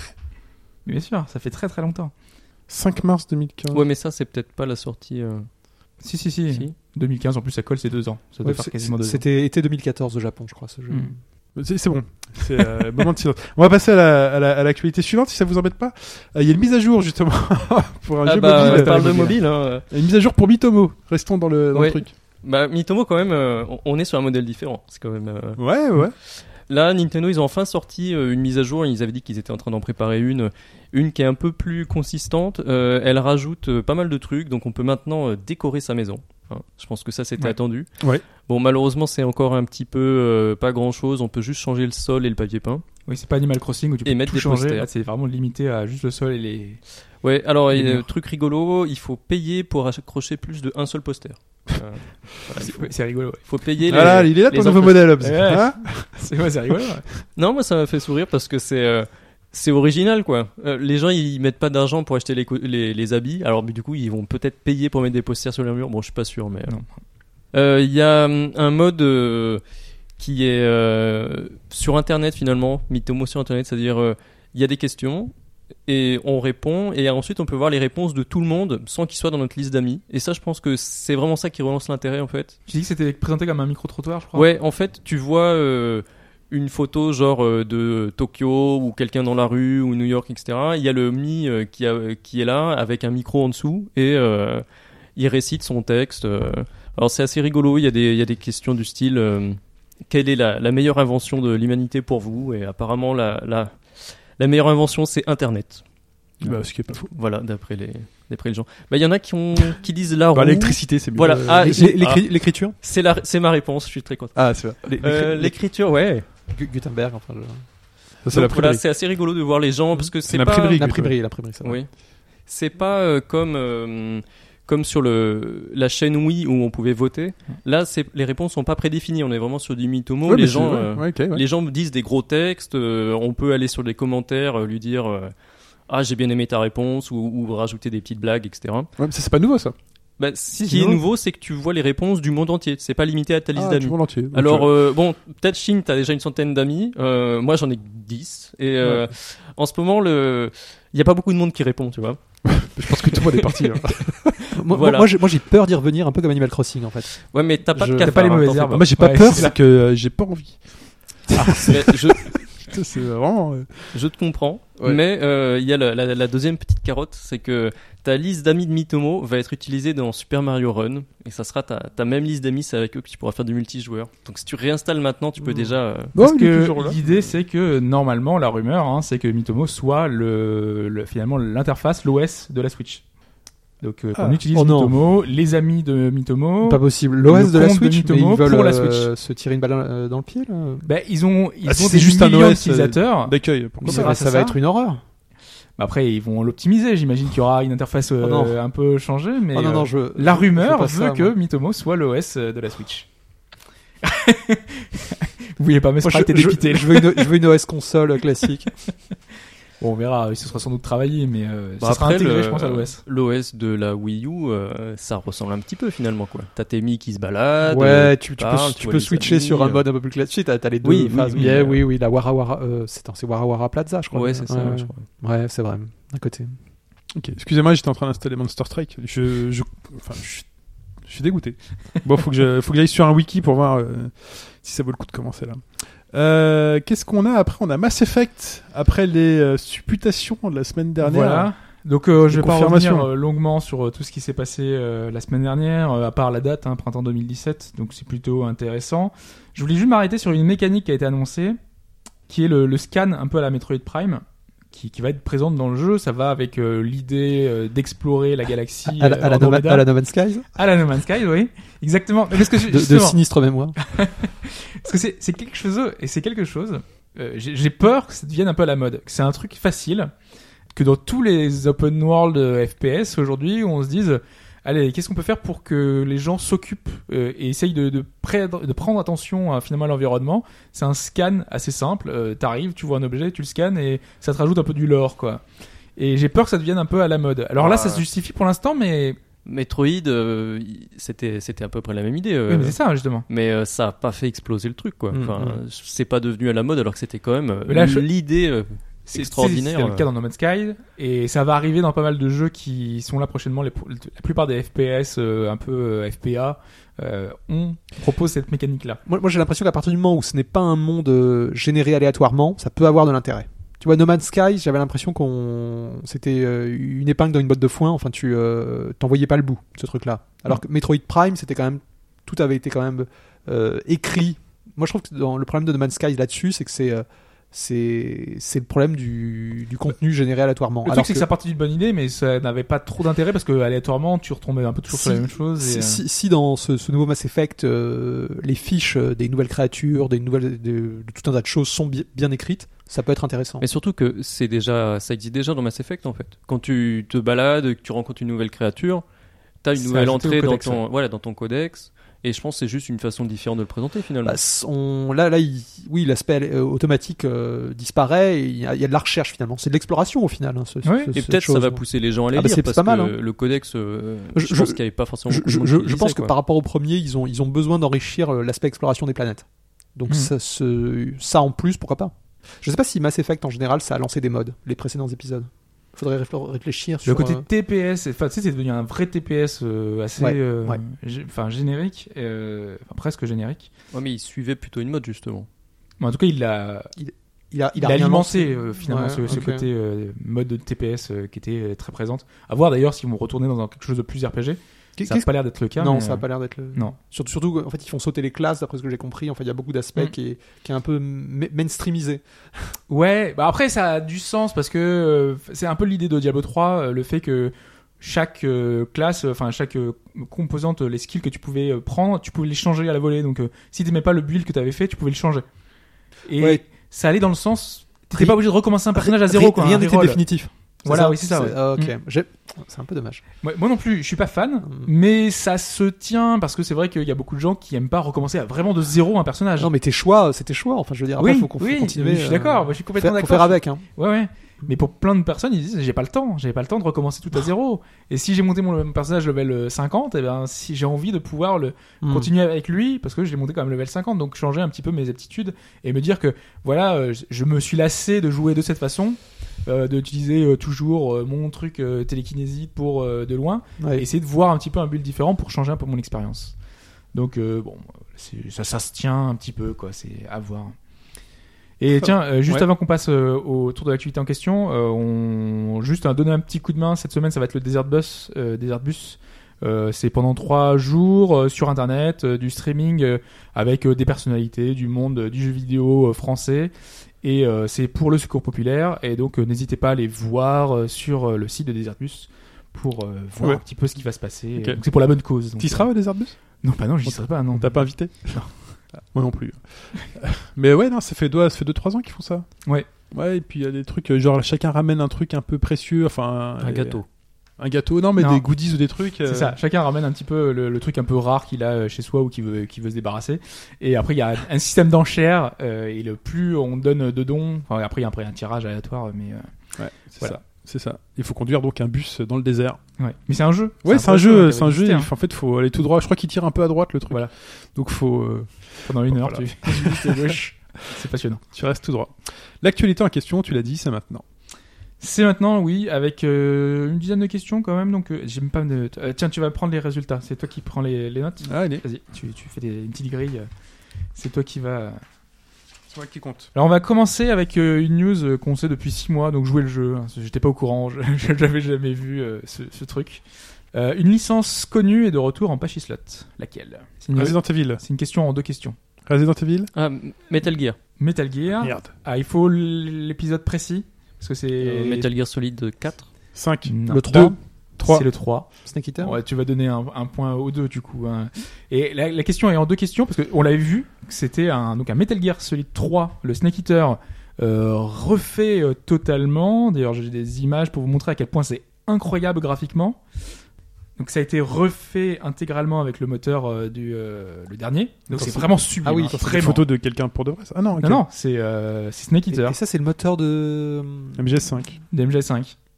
Ah, je trouve ça, ah d'accord. Pour le Pachislot en même temps, donc c'est un peu normal. Mais c'est de la cinématique, non ? Sur le Pachislot, c'est pas... Oui, c'est pas la cinématique, mais finalement c'est ultra beau quoi. Le Fox Engine, c'est ça ? Ouais. Le Fox Engine, ouais. Donc c'est vraiment très très beau. Et la deuxième question, donc du coup, parce que cette semaine, moi je pensais que c'était impressionnant. C'était un peu inédit, c'est qu'ils ont annoncé quelque chose en dérivé avec ça, avec quoi ? Par rapport à MGS3, c'était guitare Pachislot. Par rapport à cette version Pachislot. Ah, ils vont la sortir sur PlayStation 4. Pas ordinairement, non. Un truc à sortir, et ça va sortir dans les salles de Pachislot. Pas dans les salles de Pachislot. Sur console ? Une ligne de vêtements ? Non. On s'approche. C'est un produit dérivé, un bar, de la nourriture ? Non. Des calories sorties sur Blu-ray ? Un hôtel ? Non. C'est beaucoup plus simple. Hein. Une salle dédiée que à ça ? Non. Des boissons ? Non. Un chapeau ? Des jouets ? Des figurines ? Non. Encore plus simple. Des posters, des photos, des images, des cartes à collectionner, un jeu mobile ? Pas loin, mais non. Pas loin que des cartes à collectionner. Un peu tout ça, parce que c'est des figurines. C'est très proche, des figurines. C'est très classique. Un magazine ? Non. Un manga ? Non. Quand un jeu sort, en général, qu'est-ce qui sort ? Une statuette, une édition collector ? Non. Un dessin animé ? Non.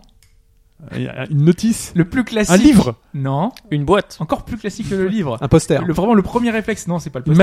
Une manette, un... C'est bon. Une publicité à la télé. Un thème. J'ai cru mais non. Une musique, tu veux dire, un générique. Voilà. Et donc une chanson, une OST. Un CD. C'est l'OST. Bam. Sorte l'OST. Je peux avoir 2 Pachislot. Ah, ça c'est étonnant. Un double CD qui va être va sortir pour le jeu. C'est qu'ils ont bien bossé la musique alors. Complètement, avec une édition un peu collector, avec pas mal de choses. Et donc sur la pochette, il y avait marqué Metal Gear Snake Eater Pachislot. Okay. Donc il y a un double CD qui va sortir pour ça. Et ça m'a un peu laissé sans voix, exactement. On a pris beaucoup de temps pour ça. Pour une question, il y en a beaucoup, donc on va passer à la suivante. Microsoft va rembourser les joueurs d'Infinite Warfare qu'il avait acheté sur le Windows Store. Pourquoi ? Parce que le jeu marche pas. Faut le lancer, faut le jeu pour l'acheter. Il fallait l'autre jeu pour l'acheter là. Non. Pourquoi est-ce que cette version spécifiquement va être remboursée par Microsoft si vous l'avez acheté ? Vous pouvez demander le remboursement, ils accepteront. Parce que le jeu marche pas ? Non. C'est uniquement Infinite Warfare, c'est le dernier, c'est ça ? Oui, c'est le dernier, ouais. Ok. Et sur Windows 10, tu peux te le faire rembourser parce que... Il a eu des mauvaises notes ? Non. Parce qu'il ne marche pas avec DirectX 11, non. C'est pas lié aux performances. C'est pas lié aux performances. C'était une des promesses de Donald Trump. C'est vrai que Donald Trump a été élu entre aujourd'hui et la semaine dernière. Aucune idée, j'en sais rien moi. Parce qu'on tue des gens qu'il ne faut pas tuer dans le jeu, et les gens ne sont pas contents. C'est lié vraiment spécifiquement à cette version, donc c'est vraiment pas une particularité. Bah parce qu'il marche pas avec Windows 10, si. Attends, non. Parce qu'on peut pas régler le FOV. Non. C'est Mike, j'invoque Mike. Oui, Mike aurait trouvé. C'est spécifiquement à Windows 10. Exactement. À Windows Store. Il n'est pas compatible avec certaines cartes 3D. Non. Windows, parce qu'ils sont prélevés deux fois. C'est exactement la même version que partout ailleurs. Hein. Exactement la même version. Mais il y a un truc qui fait que... Il est sorti sur Steam aussi ou quelque chose comme ça ? Il est sorti sur Steam aussi, oui. On se rapproche, justement. Il est moins cher sur Steam ? Non. Il est vendu moins cher sur Windows Store d'ailleurs. Il est moins cher sur Windows Store, mais les gens sur Windows Store sont pas quoi. Ah, on peut pas jouer avec les gens qui ont acheté sur Steam. Exactement. Oh la honte. Le truc, c'est que il y a très peu de joueurs sur le Windows Store, et là, il y a d'ailleurs plein d'anecdotes sur Reddit. Il y avait un joueur qui disait qu'ils étaient que deux en tout et pour tout à y jouer, et donc du coup, il y a tellement peu de monde vu que on peut pas jouer avec les autres joueurs qui l'ont sur Steam, donc qui remboursent les gens. C'est-à-dire que maintenant, le jeu sur PC, il est même plus crossplay PC. Il est même plus crossplay Windows Store. Truc. Non, là en plus, incroyable. Microsoft s'est plaint auprès d'Activision parce que ce n'est pas une limitation de Windows Store, c'est Activision qui a fait n'importe quoi. Voilà. Ah putain. Donc je trouvais ça assez amusant parce que c'est assez. Attends, le store peut devenir un élément segmentant pour le multi quoi. Complètement. Donc c'est un peu n'importe quoi. Ok. Alors là, bon, c'est un peu dommage. Enfin, ça fait un peu élément de promo, mais c'est pas du tout le cas parce que je trouve ça assez marrant. C'est qui va jouer sur Twitch cette semaine à Watch Dogs 2 dans la semaine. Cyprien, Squeezie, Ken Bogard, Karaté. C'est un peu plus. Enjoy Phoenix. Omar Sy. Non. Donald Trump. Non. C'est quoi le jeu, répète? Watch Dogs 2. Ah, Watch Dogs 2. Les gens qui ont un Amazon Premium. Non. Parce que j'ai cru comprendre qu'ils le lâchaient aux États-Unis. Là, je parle d'une célébrité. Hein. C'était quelqu'un de célébrité. Français ou Dalida. Pas français. Pas français, non. C'est un français. Banksy. Américain? C'est un américain? C'est un américain. C'est un américain. C'est un politicien? Un acteur? C'est pas un politicien, c'est un acteur. L'acteur de Mr. Robot. Exactement. Ah, c'est Rami Malek qui va jouer à Watch Dogs 2. Donc j'ai trouvé le parallèle sympa. Ah, la promo. Ouais, la promo. Exactement. On est complètement dans la promo là. Mais j'ai trouvé le parallèle intéressant parce que sur NeoGAF, il y a un topic qui recense un peu les jeux qui vont se planter en fin d'année. C'est drôle. Et le jeu qui revenait tout le temps, c'était Watch Dogs 2 parce qu'il disait il y a eu aucune com, etc. Et là, Ubisoft, en une semaine, ils ont on entend Watch Dogs 2 partout. Enfin voilà, sur Twitch, ça sera le gros jeu qui sera mis en avant. Moi pas trop. Il y a un DJ qui a plus de 100 millions de followers, qui fait la promo pour le jeu. Donc le côté de Jones, ils visent un public assez jeune. Il y a énormément de choses qui viennent d'un coup là, et tu sens que Ubisoft. Ils connaissent leur truc quoi. Ouais. Même un jeu que tu sens qui a pas été trop marketé derrière, il a l'air cool le jeu. Cela dit, il a l'air cool. Ouais, je sais pas, mais je suis pas très sûr. Il fait la grimace Sprite. L'air cool. Je t'avouerais que le premier, mais celui-là, c'est très froid. Hein. Ouais, le premier il est nul, mais. Alors Ubisoft, après Ubisoft qui a la menace d'un rachat possible, une autre boîte a vu, en tout cas, on a parlé d'une menace possible. Quelle est cette boîte ? J'étais très inquiet personnellement. Très très inquiet. Sega. Ce n'est pas Sega. SNK. Compilert. Non.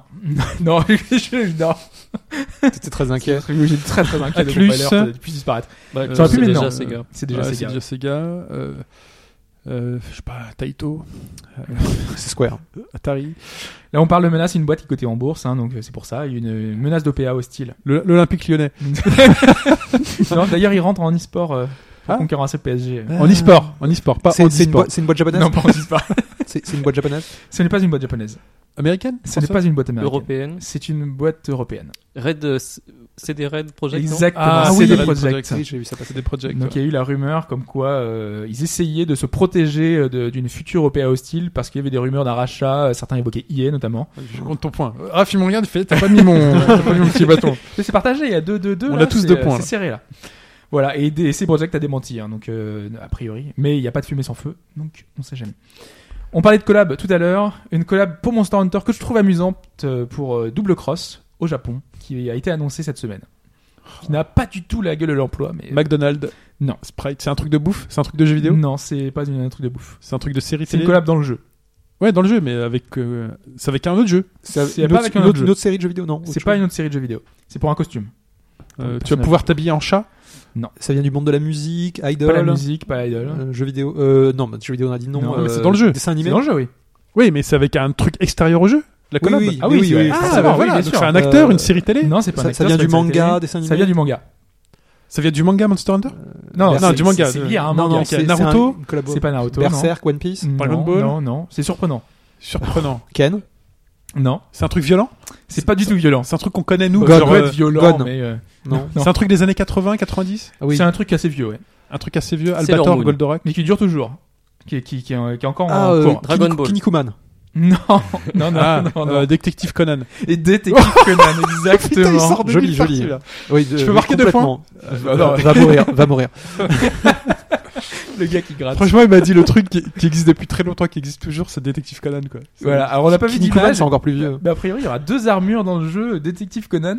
Alors, je sais pas trop si c'est le costume décollé avec le pape. Vraiment le. Voilà. Ah, je sais pas. Désolé, hein. J'étais sorti, j'ai pas triché. La sortie d'un futur film, j'imagine. Je sais pas. Bref, voilà. Ensuite, le président d'un studio à succès, à beaucoup de succès, vient de quitter son poste. De quel studio parle-t-on ? Ah, je crois l'avoir vu. C'est pas Blizzard ? Ce n'est pas Blizzard, mais c'est quelque chose de connu. Blizzard, je crois qu'il est revenu au contraire. Oui, c'est ça. C'était ça. Voilà, il y a un revenant. Mais c'est une boîte occidentale. À succès. Boîte occidentale avec succès. C'est pas Naughty Dog ? Non. Dont on a parlé il y a pas si longtemps. Rockstar ? Non. Non, Rockstar, on sait pas qui est. On sait pas qui est dedans, on sait pas qui rentre, qui sort. Ah, c'est mystérieux ? Ah ouais, Rockstar, on en sait rien. C'est les frères. Ouais, t'as les frères, mais c'est tout. Hein. Et après, à l'intérieur, on sait qu'il y a beaucoup de développeurs. C'est une boîte française ? Ce n'est pas une boîte française, non. Canadienne, américaine ? Non, ce n'est pas une boîte américaine. Anglaise ? Non plus. Japonaise ? Non. Non. Tu me dis... Polonais ? C'est des projets ? C'est pas polonais non plus. Danois Pas danois, mais c'est de là-bas, on va dire, de Scandinavie. Qu'est-ce qu'on a Ils sont... La plus grande boîte européenne quasiment de jeux vidéo vient de Scandinavie. La plus grande boîte européenne C'est pas Ubisoft, la plus grande boîte européenne ? Si, bien sûr, mais après... après, en numéro 2. Bien loin, tu vois, derrière. C'est des devs. C'est un studio. Hein. C'est, ok. Studio. Un des studios les plus puissants, qui appartient à quelqu'un. J'en sais rien. Ah, mais c'est pas qui appartient à Electronic Arts. On a parlé la semaine dernière. Ah, Ubisoft Montréal, j'en sais rien moi. Non, Montréal. La semaine dernière, on a parlé d'Ubisoft Montréal. On a parlé de quoi la semaine dernière ? Attention. De quoi on a parlé la semaine dernière ? Je m'en souviens plus. Que Fudge adore. Battlefield. DICE. Et DICE, exactement. Le président de DICE vient de démissionner après avoir sorti Battlefield 1. Enfin, il a quitté son poste. A priori, il voulait quitter la boîte sur un succès, donc il a pas vraiment donné de raison spécifique à tout ça. Je m'en vais. Ça faisait 15 ans qu'il était à la tête de DICE et de tous les succès qui ont suivi, hein, parce que aujourd'hui, Electronic Arts vit en partie avec Battlefield et son moteur qui va être utilisé un peu de partout, hein, le Frostbite Engine. Voilà, donc il n'y a pas vraiment de raison spécifique sur ce choix, mais Mirage, on sait pas non plus sur ce qu'il va faire. Oui. Il s'est fait mettre un coup de pied au fion. Voilà. Mais visuellement ça allait, c'était plutôt pas mal. Hein. Enfin, on sait que le moteur en a dans le ventre. Hein. Ah ouais, non, mais le jeu, il est pas. Enfin, oui, non, c'est pas vraiment le jeu là. Ouais, là, le moteur, on juge plus les moteurs. À notre niveau, je suis au bas gauche droite, les moteurs, bon, on en parle vite fait, mais après on parle de jeu. Du coup, question suivante, un genre. Est-ce que je prends ces questions ? Allez, on reste. Un genre pas porté pour la VR jusqu'à maintenant, ou pas trop en tout cas, que j'avais pas trop vu. Il y a une vidéo cette semaine au travers d'un remake de fans. Quel genre de jeu on parle en VR qui était vraiment très très peu représenté jusqu'alors ? Un jeu de foot. Avec une vidéo intéressante. Non, c'est pas un jeu de foot. C'est un jeu de sport, c'est un RPG ? Ce n'est pas un RPG. C'est un genre classique. Classique. La simulation ou pas la simulation. Construction de ville ou... C'est pas loin, c'est pas très très loin. City Builder, c'est pas un City Builder. SimCity. C'est vraiment pas loin. C'est un sous-genre le City Builder. Un theme park ou un truc comme ça, thème hospital, non ?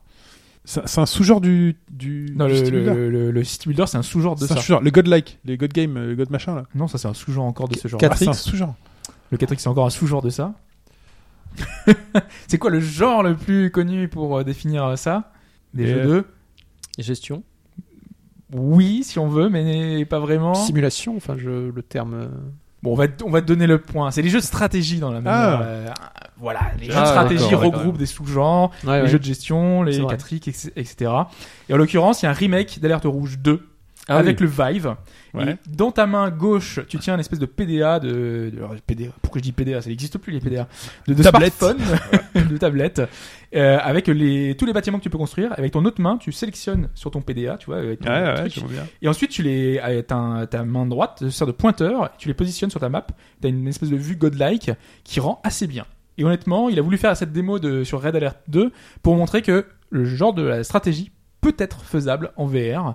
Et j'ai trouvé la démo plutôt convaincante. Donc allez voir, vous cherchez Red Alert 2 Vive avec HTC Vive. Et ça rend plutôt pas mal. Et on peut se dire que ce genre de gameplay qui peut être assez prometteur parce qu'il y a l'aspect immersif où tu puisses voir la vue du bâtiment, etc. Rendre la notion d'échelle, de maquette aussi, qui est plutôt intéressante. Ouais. Question suivante. À quelle heure, parce que c'est assez intéressant, va avoir lieu le stream des 15 ans d'Halo le 15 novembre 15h15 Marignan. C'est le même genre d'idée. 14h10. C'est l'idée, en tout cas. C'est pas 15h15, mais c'est l'idée.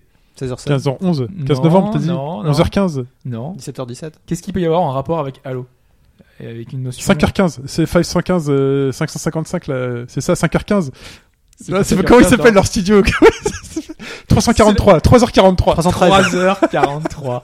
Le stream pour les 15 ans de Halo aura lieu à 3h43. Ah, c'est des petits malins. Hein. Et je trouve ça large victoire aujourd'hui. Hein. Ouais, c'est pas fini, il reste 4 questions. 4 questions il reste. Ouais. Oh merde. Je peux encore perdre. Et il reste maintenant il reste 3 questions. Ouais. Et les 3 questions de Mike puisque c'est l'instant Mike, attention. Donc c'est un rapport avec des choses qu'il apprécie. Alors est-ce que je le fais comme lui parce que voilà. Donc cette semaine, le créateur de Stardew Valley, hein, c'est son GOTY, hein, c'est son succès indé de l'année, et le créateur de Stardew Valley a rencontré. Je sais. Le créateur d'Harvest Moon. D'Harvest Moon, exactement. Il a rencontré Wada, c'est ça. Bien joué Sprite. Oui, c'est ça. Yasuhiro Wada à Seattle à l'occasion de ce qui semble être une présentation de son nouveau jeu. Dance Days. Exactement. Donc le jeu avec des dinosaures, hein, qui est un peu à Minecraft avec les dinosaures. Donc là, il y a tout un.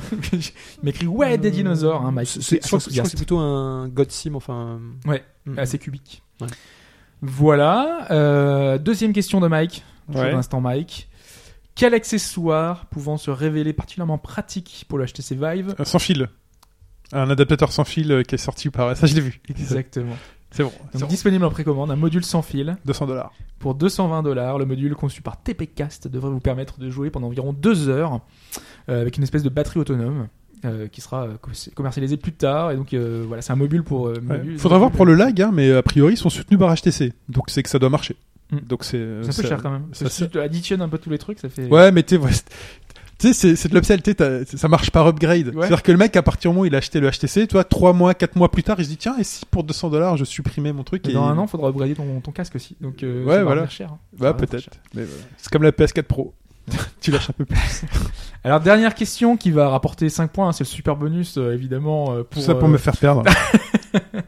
Donc, quelle fonctionnalité très utilisée sur Twitter est désormais disponible via l'application Share Factory sur PlayStation 4 ? Faire des gifs. Exactement. Wow. Voilà. Bien joué. Donc la possibilité de faire des gifs à partir de vos vidéos que vous pourrez bien entendu sur PS4 sur Twitter. Ouais. Voilà. Ah, c'est chouette ça parce que les gifs c'est bien. Tu pouvais faire des vidéos et des photos jusqu'à maintenant. On pouvait faire des vidéos ? Tu peux faire des gifs. Oui. Ah, oui. Ah, et on uploadait le clip vidéo sur Twitter. Ah, j'ai jamais testé. OK. En même temps, faut qu'il m'arrive un truc extraordinaire dans le jeu, ce qui n'est pas forcément le cas. Faire sur la démo de FF15 qui est disponible cette semaine. Ouais, il faudrait pour ça que je remette mon compte Jap. Voilà pour les questions. Très bien, merci. Et c'est une large victoire d'un prénommé Shin avec 6 points, 4 points pour Raph et 3 points pour Sprite. L'important, c'est de participer, comme on dit. Il est temps de passer. C'est quoi le jeu d'après ? C'est Net High.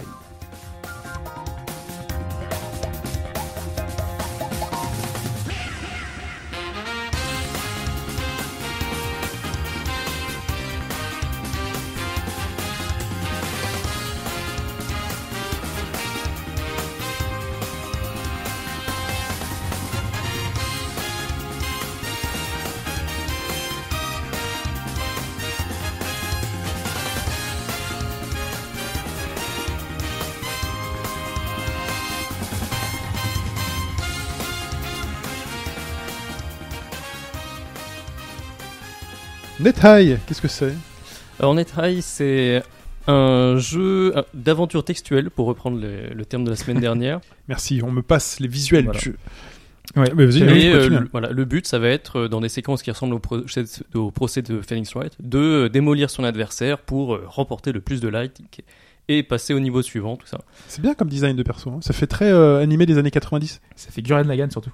Parce que moi, en fait, je m'étais posé la question, je m'étais dit, est-ce que le chara designer était justement soit Imaishi, soit quelqu'un du studio Trigger qui aurait bossé sur Kill la Kill ou sur Gurren Lagann. Il y a du Kill la Kill. Ouais, parce que mais le héros, il ressemble à comment il s'appelait déjà le héros de moi, je trouve qu'il ressemble à Phoenix Wright en fait. Hein. Il a une veste bleue, il a une cravate rouge, il a les cheveux en pique. On dirait l'ami de Simon de Gurren Lagann. Enfin bref. Mais avec des lunettes classe. Et en fait, c'est juste un chara designer qui est fan de Kill la Kill. Et d'ailleurs, il avait fait un fan art qui est ultra connu.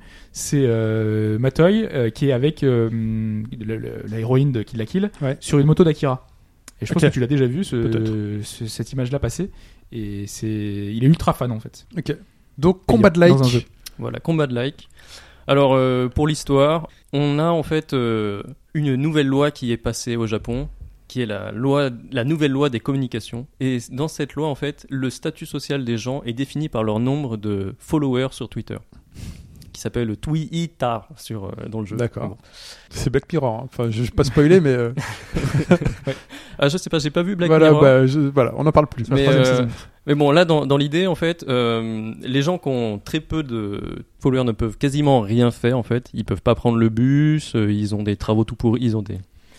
Allez, c'est marrant comme concept. Ouais, c'est une belle dystopie. Hein. Ouais. Et du coup, il y a une distinction qui existe aujourd'hui au Japon, mais qui est surtout faite par les otaku, qui est les l'IAJU et les hi-IAJU. En gros, c'est les gens qui vivent dans la vraie vie et les autres. Donc ceux qui sont dans la vraie vie, ils ont une petite amie, ils font du sport, ils ont des amis, tout ça. Et les otaku sont plutôt l'inverse, parce qu'ils sortent très peu de chez eux, tout ça. Et donc là, cette différence est vraiment définie par la loi. En fait, plus t'as de followers et plus tu vis dans la vraie vie, et sinon les autres, c'est ceux qui restent chez eux, etc. Donc, les niveaux sociaux sont définis par... Il y a des rangs, des lettres, de A à G. Il y a un rang spécial qui est le rang Z, qui correspond à ceux qui ont 0 follower. Et ces gens-là, en fait, c'est des espèces de zombies. C'est-à-dire que...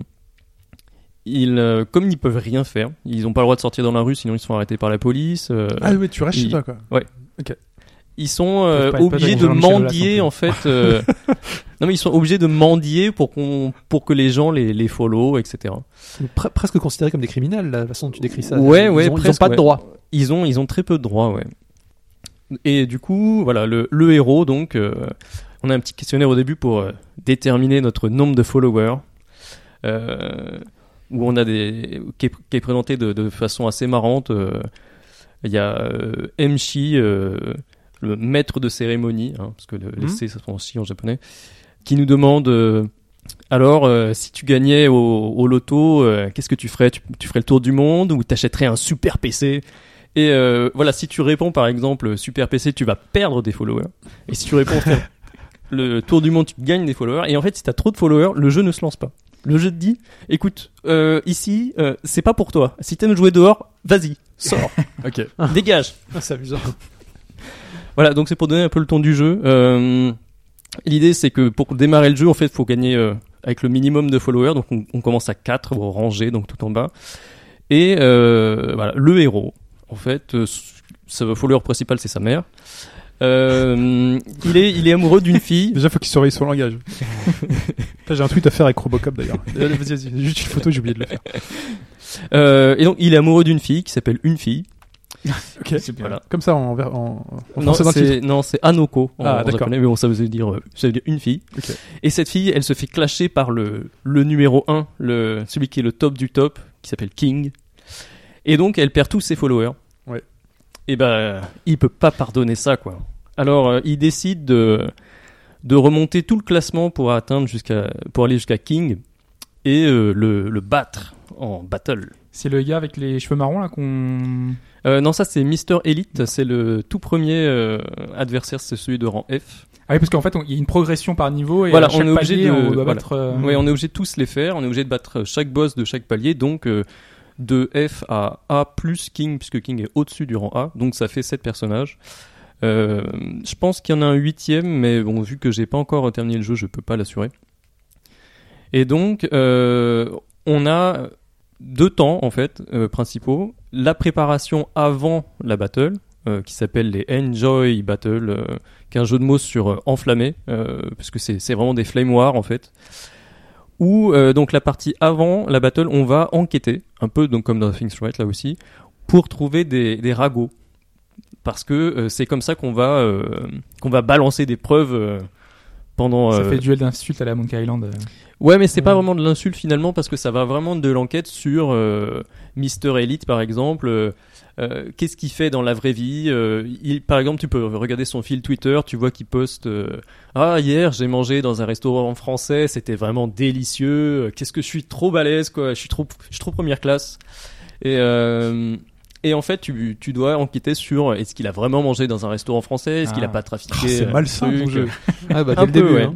Ouais. Et donc en fait derrière le profil Twitter, YouTube, etc. Parce qu'il y a des youtubeurs. Ouais, parce que j'allais dire il y a plein de réseaux sociaux. Ouais. Je vois Nico.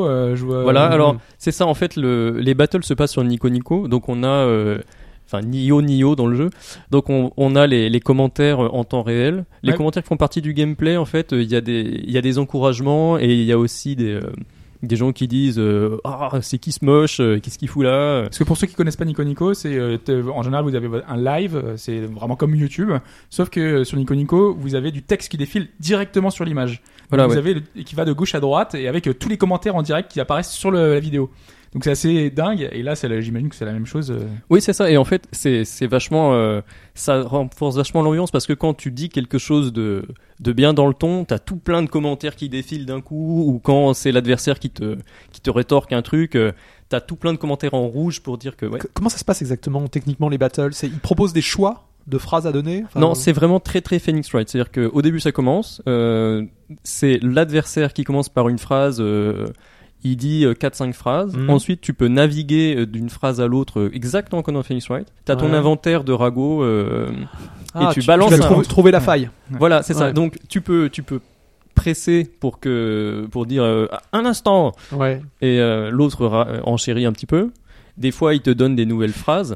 Mais de cette manière-là, le héros, en fait, il est juste là, en fait, pour mettre à jour les mensonges. Les mensonges de l'autre. Fait... Mais est-ce que lui, le héros, doit se mettre en avant aussi ? Pas. Alors non, oui, ça arrive. Il y a plusieurs phases de gameplay qui sont en plus par rapport à Phoenix Wright où tu dois dire des phrases aussi. C'est-à-dire que t'as des morceaux de phrases à sélectionner et tu lances ton truc et suivant si ce que t'as dit ça marche ou pas.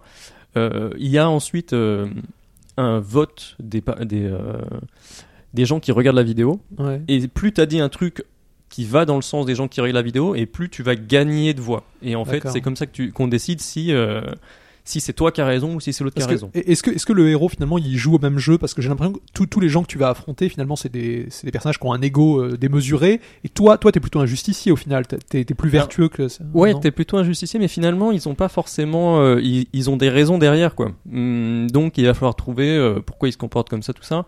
Ils sont pas forcément méchants ou ils sont pas forcément mauvais, mais ils cachent quelque chose. Et le personnage que tu incarnes, c'est un personnage finalement qui va gagner des followers parce qu'il se comporte bien, ou alors il joue le même jeu qu'eux en étant un peu, tu vois ce que je veux dire, sur Twitter, plus t'es gros con des fois, plus tu vas gagner des followers. Ouais, alors il y a un peu ça, c'est-à-dire que quand t'enquêtes déjà, tu peux poster sur Twitter et suivant ce que tu postes, tu vas gagner ou perdre des followers. Okay. Et en fait, tu vas souvent jouer à perdre des followers pour gagner de l'information. C'est-à-dire que... c'est une monnaie, enfin c'est un risque. Ouais. Ouais, c'est ça. En fait, tu vas dire par exemple telle personne hier soir, je l'ai vue, elle a commandé ça dans tel restaurant et les autres ils vont te dire non, c'est pas possible, moi je l'ai vu, il était à tel endroit. Ouais. Et du coup, tu sais qu'en fait, il était à cet endroit-là. Tu vas perdre des followers parce que les gens ils ont dit il a menti. C'est pour enquêter, c'est du bluff en fait. Ouais, c'est ça, c'est du bluff. Mm-hmm. Et du coup, tu peux. Mais t'en gagnes comment, toi, du coup, des followers ? Eh ben, c'est plutôt pendant les battles ou quand tu as battu quelqu'un de connu, enfin ou même des fois les personnes en face, elles disent des trucs du style les mangas c'est de la merde, moi je lis que des gros romans, et toi tu dis non, les mangas c'est génial, et là les gens qui aiment les mangas ils te suivent quoi. Et du coup tu gagnes des followers pendant le combat quoi. Est-ce que quand tu changes de classe dans le jeu ton personnage, est-ce que tu as accès à d'autres options ? Oui, mais c'est c'est vraiment juste dans le scénario en fait. C'est-à-dire que voilà, le personnage il peut prendre le bus, il peut aller un petit peu plus loin. D'accord. Mais tu n'as pas d'options supplémentaires. Ouais, c'est vrai qu'il y a cette particularité. Le fait que tu te débloques des choses, ça fait un peu progression. Oui, bien sûr. Mais c'est ça qui est vachement sympa, c'est quand tout se passe dans la même ville. Alors, je pense que c'est Tokyo, mais c'est pas dit explicitement. Mmh. Et du coup, les endroits où tu vas aller pour enquêter sur les gens, ça va souvent être les mêmes endroits. Mais du coup, tu vas rencontrer des gens supplémentaires que tu connais au fur et à mesure des enquêtes, quoi. Et du coup, t'as vraiment une sensation d'être un peu le nouveau en ville et finalement de trouver des repères et de connaître des gens, etc., quoi. Alors, un point important, le héros, il a aussi une double facette, parce que, en fait, en temps normal, c'est un gros loser, il est pas courageux du tout, tout ça. Et au début du jeu, il reçoit ces fameuses lunettes qu'on voit qui sont les méga Nexus, okay, de l'entreprise Nexus, qui est un des boss du jeu, d'ailleurs, le patron de l'entreprise Nexus. Rien à voir à Google, hein. Non, mais bon, ça y fait peut-être penser un petit peu. Bon, la grosse différence, c'est que le patron de Nexus, il est habillé en Hitler. Mais ah ouais, carrément, ouais. Ça m'étonne pas. Mais bon, et donc avec ces lunettes-là qui contiennent un système qui s'appelle le PASS, le Positive Active System, alors qui est décrit dans les indices du jeu comme un truc qui rend positif et actif. Okay. C'est bien les acronymes japonais, hein, qu'on avait évoqué une fois, c'est toujours comme ça. Ouais, mais là, le truc que j'ai, c'est que le dictionnaire du jeu, en fait, il sert pas toujours, hein. Il raconte vraiment n'importe quoi. Alors ça, c'est un bidule qui fait ça, mais genre, je suis pas sûr. Voilà. Beaucoup d'humour. Voilà, beaucoup d'humour. Et donc, quand il met ses lunettes et qu'il active le Positive Active System, il devient positif et actif. Donc, il a confiance en lui. Il dit n'importe quoi, mais avec conviction, quoi. Voilà. Il va de l'avant. Ouais. Le tout premier truc contre Mister Elite, c'est Mister Elite, moi je suis trop première classe, toi t'es vraiment rien à comparer de moi. Il dit ouais, moi je suis 1000e classe, quoi. Et il dit, il s'auto-enfonce, il perd des followers, mais l'autre s'énerve, et finalement s'énerver, c'est un peu perdre un petit peu déjà dans ce truc là, parce que il va commencer à dire n'importe quoi, etc., quoi. Et est-ce qu'ils arrivent à renouveler les personnalités que tu affrontes ? C'est-à-dire, oui. C'est pas à chaque fois un peu le même modèle de personnage ? Non, en fait, c'est énormément un peu de caricature, et du coup, c'est toujours un peu différent. Donc là, il y a le premier, donc Mister Elite, le type qui est très sûr de lui, etc., et qui mange que des trucs raffinés. La deuxième, c'est Hime, donc c'est une princesse étrangère qui sait pas bien parler japonais. Le troisième, c'est une vocaloïde. Ouais, carrément. Ah, c'est intéressant, parce que t'affrontes pas que des humains, finalement, presque. Et en fait t'affrontes plein de trucs différents.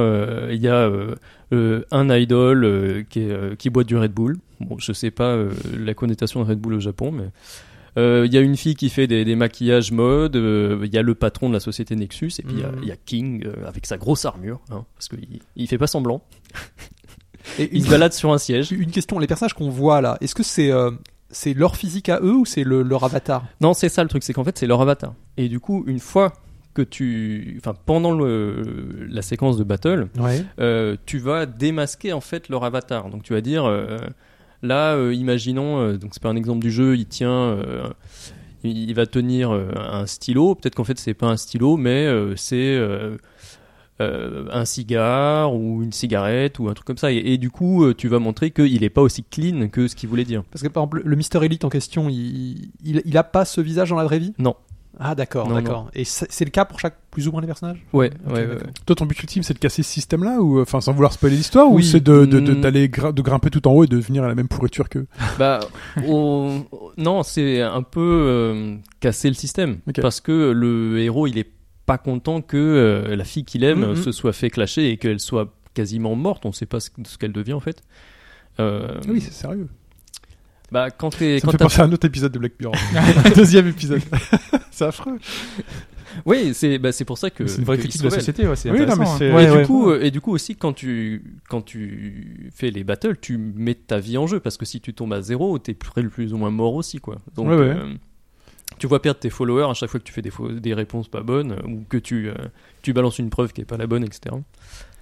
Alors oui, rapidement sur les autres points du jeu. Alors il y a une partie drague. C'est Marvelous, hein, donc on en a parlé dans Uppers, on en a parlé dans les scènes d'Ankiwa. C'est un petit peu leur côté. Alors bon, là, ça fait vraiment un peu intégré au chausse-pied. En fait, entre chaque chapitre, on peut aller voir la fille qu'on a battue, parce qu'il y a toujours une fille. Hein. C'est pas forcément une fille l'adversaire, mais l'adversaire des fois il a des amis, des trucs comme ça, et donc des groupies. Enfin, c'est son entourage. Ça peut être des groupies, ouais. Okay. Et donc tu peux aller voir une des personnes comme ça et la draguer, lui dire c'est du texte. Tu peux aussi toucher ses cheveux ou autre chose, comme sur 3DS dans les jeux. C'est l'emblème. Et une question, est-ce que tu penses que ça va être facilement adaptable en anglais? Non. Parce que là c'est tout japonais. Hein. Ouais. Alors il y a les achèvements qui sont en anglais. En fait, et qui traduisent des points importants. Le truc, c'est que le jeu a un an, il est sorti il y a un an au Japon, et on avait évoqué la possibilité, notamment avec la découverte des succès en anglais, mais depuis, il n'y a pas de nouvelles. Et c'est un peu comme Uppers, j'ai un peu peur que finalement, il le zappe totalement, quoi. Bah, il y a beaucoup de points, en fait, il y a des... Il y a un gameplay avec les kanji, il y a des jeux de mots où il faut entrer les kanji à la main avec l'écran tactile. En fait, il ne faut pas les écrire, mais ils sont dispersés sur l'écran. C'est comme ça qu'on révèle... le point bizarre de l'adversaire. Mais, par exemple, je pense à des jeux comme Danganronpa où il y avait effectivement, c'était très graphique, etc. Ils avaient réussi à trouver des. Je pense que ça dépendra du budget, mais est-ce que tu t'imagines, c'est quand même jouable ou pas? Ça serait d'adapter. Ah, je sais pas, parce que il y a des jeux de mots où il y a des termes en japonais, suivant la façon dont tu les écris, ils se prononcent exactement de la même façon, mais ils ont des sens différents. Et il y a des trucs qui jouent là-dessus pendant les procès, donc je sais pas, il faudrait vraiment avoir des bons traducteurs, quoi. Ouais. Mais bon, ça... Après, j'ai l'impression quand même que les visual novels font une percée en Occident. Oui. Donc, oui, je pense aussi, ouais. Et Marvelous, c'est Xseed, hein, c'est-à-dire qu'ils ont une porte d'entrée, mais après, il faut voir s'ils ont envie de le faire. Donc c'est un concept en tout cas très intéressant, on croise des doigts pour que, éventuellement, une traduction anglaise au mieux. Ça fait un an que je milite. C'est tellement d'époque en plus. Mais ça a l'air compliqué. Vu comme tu le décris, je pense qu'il faudrait qu'ils revoient une partie du jeu, je pense, pour plus que tu aies à écrire ces kanji, éventuellement que tu aies à choisir des mots. Il y a des particularités, enfin des choses qui sont très japonaises. Par exemple, les Nico Nico, nous, on comprendrait pas forcément, mais en même temps, par exemple, dans Valhalla, que j'avais parlé, il y avait un personnage qui était comme s'il était en train de streamer sur Nico Nico et tu voyais le texte apparaître, ça posait pas de problème, de toute façon ça s'adresse à une niche, c'est jouable ça, puis je pense que les gens comprennent quand même, les gens qui s'intéressent à ce genre de jeu, à mon avis, Nico Nico c'est pas le plus compliqué, c'est long, c'est comme à peu près un Phoenix Wright, enfin je veux dire c'est complet. Oui, je pense que c'est assez long, déjà parce qu'il y a beaucoup plus de procès que dans un Phoenix Wright. Moi j'ai pas encore terminé, j'en suis à une quinzaine d'heures de jeu, mais il m'en reste encore pas mal à battre. Ça c'est Vita, hein. Vita uniquement, donc ça utilise le tactile, ça utilise pas grand chose d'autre, mais déjà bon, on voit que ça aurait du mal à sortir sur on remarque que ça sortirait pas mal sur 3DS, mais je veux dire voilà, ou sur Switch. Sur Switch. Faut que ça puisse marcher sur la télé. Bah non, faut que ça puisse marcher sur la télé, donc c'est pas... Ouais, mais après, bon, on peut quand même s'en sortir. C'est pas trop, les mecs, ils pourraient pas faire un jeu tout tactile parce que... Et tu vois des défauts ou des choses qui t'ont un peu... que tu trouves... non, pas vraiment. Pas toujours la même chose. Enfin, le fait d'avoir finalement ce système de Phoenix Wright, ça passe bien parce que souvent l'histoire, elle est, comment dire, d'un procès à l'autre. Maintenant, il s'est très interconnecté. Oui. Il y a quand même une progression. Là, c'est pareil. Enfin, c'est. Bah, il reste quand même une progression constante, mais c'est beaucoup moins. Il y a beaucoup moins ce fil rouge que dans un Phoenix Wright. D'accord. Non, là, il y a vraiment, il y a des phases de gameplay en plus. Il y a des petits trucs qui changent. En fait, il y a une intelligence artificielle dans les lunettes. Et elle a des nouvelles capacités de temps en temps, tout ça. Donc, il y a une progression un peu différente. Il y a pas mal de nouveaux petits trucs à faire. Donc, il y a quand même du renouvellement, en fait. Ok. Ça s'appelle NetHigh. C'est sur Vita. Un jour peut-être chez nous. Mais voilà, japonais uniquement pour l'instant. Ça me fait penser, vous savez, à ces pages preview qu'on avait dans les magazines avant. Et que des jeux qu'on n'aurait pas. Et qui donnent envie. Bah, celui-là, tu vois. Phoenix Wright en était un à une époque où on nous parlait d'un jeu d'avocat. Enfin, il y a un jeu d'avocat. C'est dingue. Comment tu peux faire un jeu d'avocat? Et finalement, ça arrivait chez nous. Peut-être que celui-là arrivera NetHigh sur Vita. C'était une époque où on était sceptique. Enfin, moi, honnêtement, je ne savais pas du tout le concept de Phoenix Wright. Je me disais que ça doit être pourri. Ouais. En fait, non. Donc ce NetHigh doit être tout cool, le jeu des millennials, comme on dit. Il est temps de parler de Motorsport Manager. You know this battle will be won off the track as well as on it. You've studied your tactics, anticipated every move like a grandmaster. You've researched and analyzed, modified and fine-tuned to perfection. Your instincts to give you an edge over your rivals. Your drivers focused. Your team ready. The championship in the balance. First past the checkered flag, the goal. Epic victory or ultimate failure. J'allais commencer mon intro en faisant vroom vroom. Je vais faire vroom vroom si tu veux. C'est totalement puéril. Oui, de toute façon, moi j'ai la lourde tâche de faire la chronique du jeu occidental de ce podcast. Alors, Motorsport Manager sur ordinateur. Sur ordinateur, sur Windows, Mac, Linux. Hein. Précisons-le bien parce que c'est pas toujours sur toutes les plateformes. Là, en l'occurrence, c'est le cas. C'est un jeu de Sega. Comme un certain Football Manager, d'ailleurs j'ai calculé, ça fait 17 ans que je joue à Football Manager, puisque je sais plus si j'en ai parlé souvent, hein, mais ça fait vraiment 17 ans. Et pourtant c'est tout le temps la même formule. Et ouais, avec l'ajout d'un petit truc en plus chaque année. Mais c'est aussi une forme de lassitude que j'ai aujourd'hui sur Football Manager, bien que j'y prends toujours beaucoup de plaisir à y jouer, mais j'ai toujours voulu chercher un autre jeu de gestion d'un autre sport en fait. Il en existe quelques-uns. SI Interactive fait un jeu de hockey, je crois. Il y a des jeux de rugby, de cyclisme. Oui, mais c'est un peu différent parce que c'est un peu vu différemment. Enfin bref, c'est pas exactement le même genre parce que là c'est vraiment des stats, des tableaux stats, des données, des choses analysées. Tu vois, c'est du management total. Alors qu'il y a des jeux qui sont beaucoup plus action. Et donc là, Sega annonce un jeu de management de F1, de Formule 1. Et là, moi qui suis plutôt amateur de Formule 1 comme Futch, j'ai dit banco. Allez, on va voir ce que ça donne. En plus, donc c'était Sega. Donc là, je disais doublement génial. Et puis après, j'ai vu que c'était l'adaptation d'un jeu mobile. J'ai vraiment fait la grimace quoi en apprenant que c'était un jeu mobile et ça m'a un peu. Un mobile. C'était un jeu mobile à la base. C'est un jeu iOS Android, sauf qu'ils l'ont adapté sur PC et l'objectif, et là je préfère rassurer tout le monde déjà, pas forcément autour de cette table parce que vous n'êtes pas forcément amateur de jeux de gestion, de jeux de management et en plus de Formule 1, mais si Futch était là, à part la pensée je lui dis, c'est super réussi, donc je spoil ma chronique avant, c'est assez incroyable, je vais y venir. Donc le but, ça va être de manager une écurie et la première chose qui frappe, c'est qu'il y a plusieurs championnats. On aurait pu croire que ça allait être simplement la Formule 1, tout simplement. C'est les vrais championnats, les vraies écuries ? Non. Ah.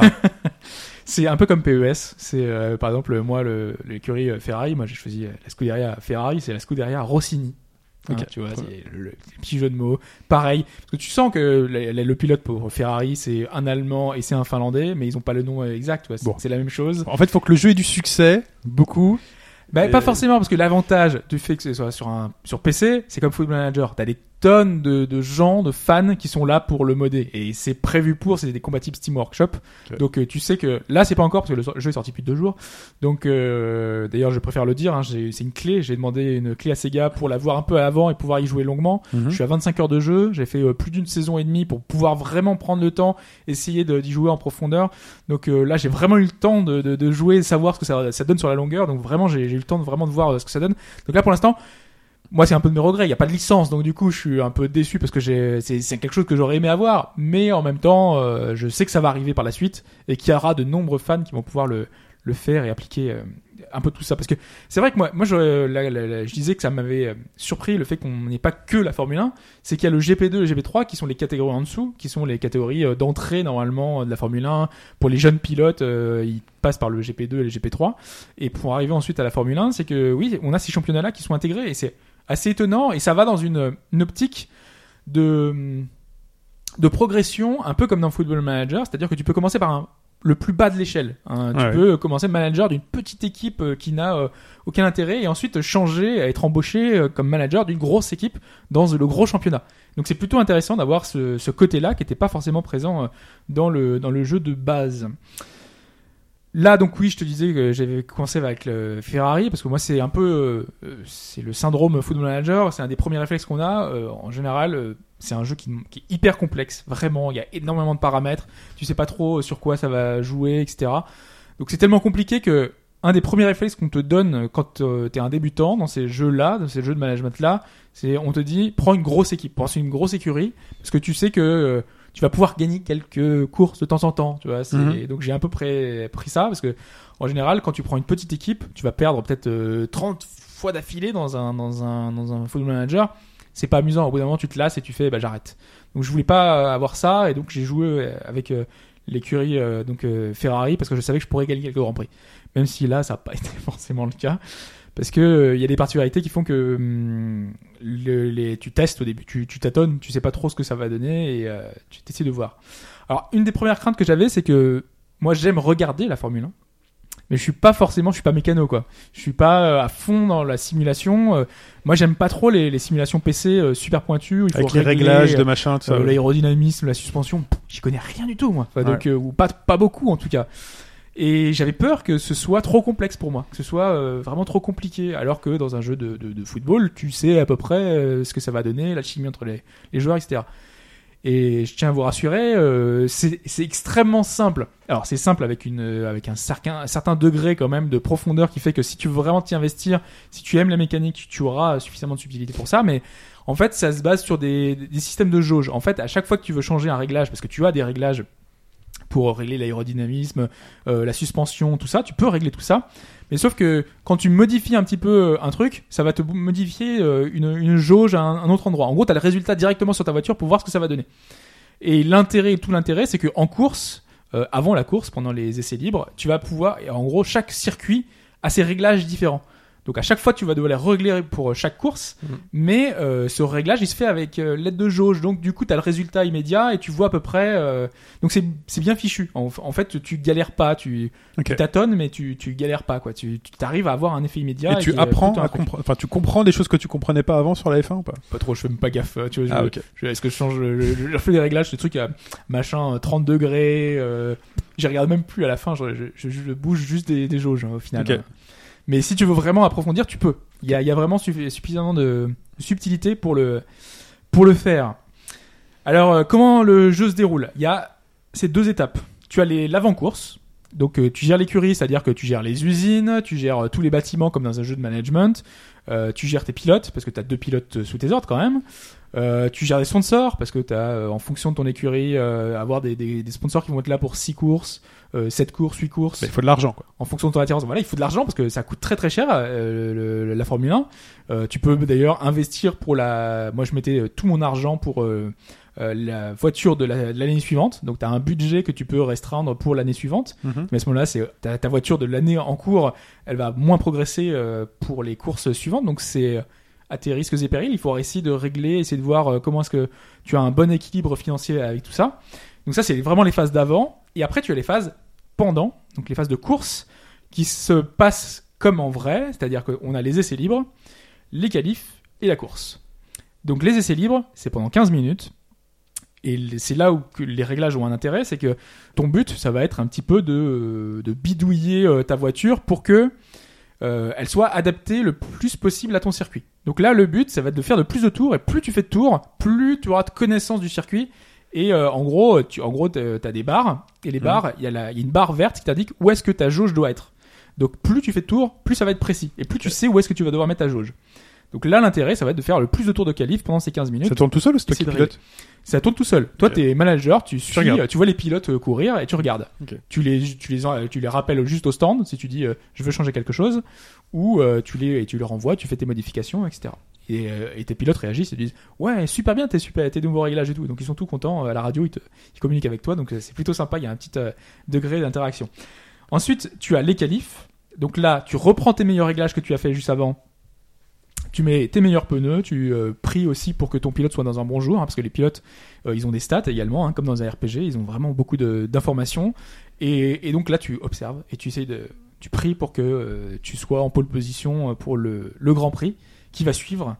Et donc là, la course, c'est un peu le stress total, parce que ces deux étapes précédentes, tu peux les simuler. Donc c'est-à-dire, tu peux les faire, l'IA va gérer à ta place, et donc tu peux passer les étapes là.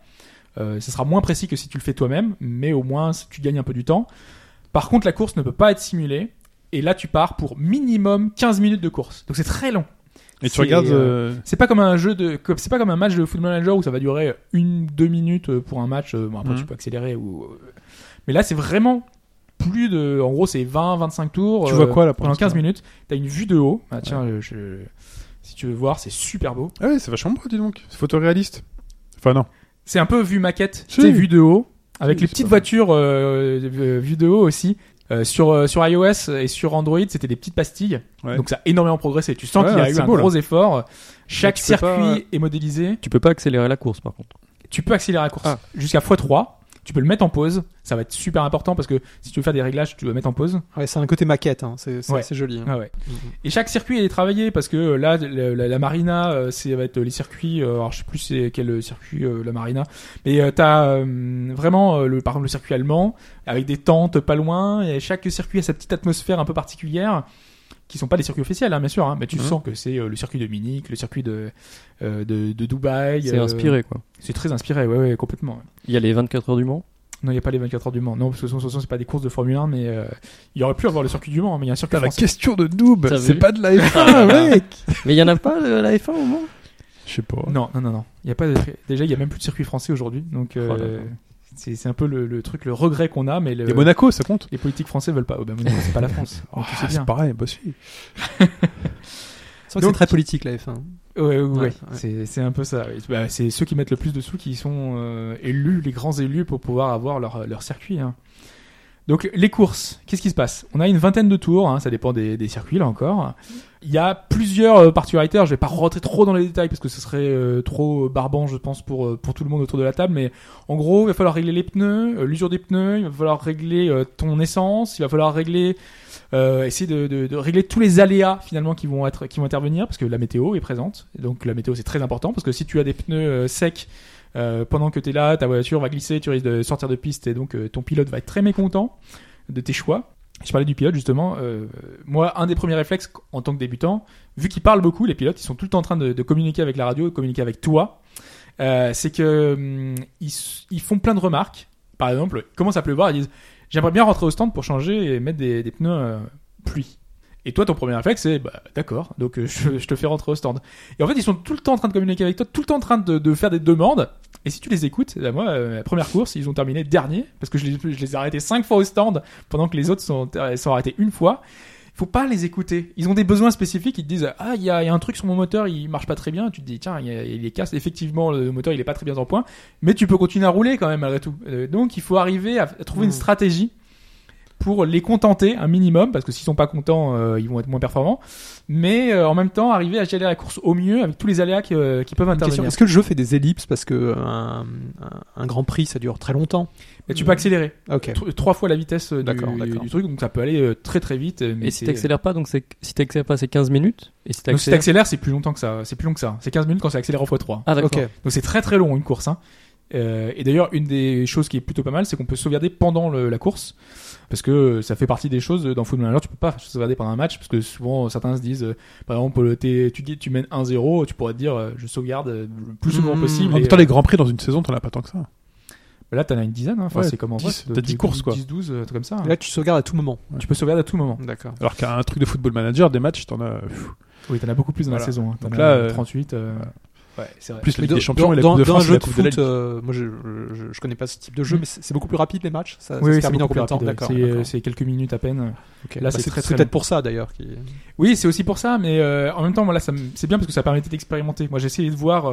Ça permettait de voir aussi justement à quel point les courses sont différentes en fonction de plein de choses, le démarrage, en fonction des virages. Le démarrage champignon.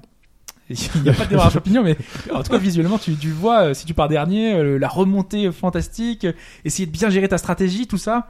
C'est pour ça que je parlais de stress, c'est super intense quoi. Tu essaies de voir la Formule 1. Quand tu regardes la Formule 1, moi ce que j'aime c'est de voir quelle sera la meilleure stratégie de course. Tu sais que certaines écuries sont super douées pour ça parce que il faut arriver au stand, t'arrêter 3-4 secondes, certaines essayer d'optimiser ça. Ça tu gères ça, tu recrutes tes mécanos pour que tu prends les plus efficaces. Tu recrutes les meilleurs mécanos ou pas, mais t'as aussi la prise de risque. En fait ton arrêt au stand, tu peux dire je veux prendre un risque élevé, moyen, faible. Donc faible, tout se passera bien. Moyen, t'as genre 10% de chance que le gars il est en train de se planter quand il change la roue, donc ça va te prendre 5 ou 6 secondes de plus. Et élevé, alors d'accord, l'arrêt au stand va durer 4 secondes, mais alors là il y a un risque que le gars il oublie de mettre de l'essence, il t'arrête au stand 10 secondes de plus, donc c'est à tes risques et périls quoi. Imaginons en fin de course que t'es juste derrière quelqu'un, tu veux le doubler, ça peut passer par l'arrêt au stand, à ce moment-là tu te dis ouais je vais prendre le risque. D'ailleurs, moi, c'est un de mes petits regrets, c'est que je trouve que l'IA est moins pénalisée. J'ai l'impression qu'elle a moins de... La réflexion de mauvais joueur, incroyable. L'IA est plutôt intelligente, mais j'ai l'impression qu'elle est moins pénalisée que nous et que elle, ça se passe toujours bien, toujours tranquille, voilà. Alors du coup, vu que là on a plus trop le temps, mais en vrac, je trouve que c'est super beau. Voilà, les courses sont intégralement en 3D, c'est plutôt pas mal. Ouais. Dans le genre de détails sympas, effectivement, les pilotes font pas mal de commentaires, donc et ils s'insultent, ils s'invectivent. Ton but à toi, c'est d'être champion du monde des constructeurs ou que tes pilotes soient champions du monde? Alors, est-ce que tu vois, parce que ça va intéresser Fetch par exemple, est-ce que tu peux demander à un de tes pilotes de gagner, enfin de ralentir pour laisser passer l'autre ou... Tu as des consignes d'équipe. Tu as certains pilotes qui ont, en fait, ils ont des traits de caractère qui n'acceptent pas les consignes d'équipe. Donc ils ne t'écouteront pas quand tu vas dire laisse passer l'autre. Mais ça va jusque là, quoi. Mais ça va jusque là. Okay. Mais en gros, t'as un président au-dessus de toi qui te fixe un objectif. Moi, Ferrari, c'était terminer constructeur 2e. Fallait que je sois forcément 2e. Et moi, les premiers, j'ai tout perdu. Enfin, le truc, c'était une catastrophe. 2e course, ma voiture se crache, casse-moteur, j'avais tous les drames possibles. Mais après, tu commences à apprivoiser le jeu et t'arrives à jouer et tout. Et t'as aussi des objectifs liés au pilote, parce que le pilote, lui, il va être champion. Donc, forcément, eux, ils ont des objectifs en interne. Tu as un pilote que tu recrutes en fonction de, tu peux leur donner un grade. Donc, enfin, un grade. Lui, ce sera ton pilote numéro 1, l'autre, ce sera ton pilote numéro 2, parce que t'as quand même deux pilotes à gérer en même temps. C'est super complexe. Moi, j'y arrive encore pas trop. En général, je gère mon pilote numéro 1 et après le deuxième, je jette un coup d'œil de temps en temps. S'il se plaint pas trop, ça va, je le laisse tranquille. Mais je me concentre vraiment sur un pilote parce que c'est trop compliqué sinon. Enfin, c'est pas jusque là, quoi. Non, c'est un truc à jongler qui est plutôt pas mal, quoi. Dans les choses que je regrette, moi, Football Manager, pour moi, c'est un jeu de tâches de fond. C'est un peu ça l'idée. C'est un jeu que je joue je peux regarder une série, je peux jouer à Pokémon en jouant à Football Manager. Parce qu'il y a beaucoup de temps de chargement, il y a beaucoup de petites choses. Pendant qu'il y a le match, t'es pas obligé d'avoir une concentration, voilà. Et là, dans ce Motorsport Manager, quand tu fais un alt-tab, quand tu veux faire autre chose en même temps, le jeu se met en pause.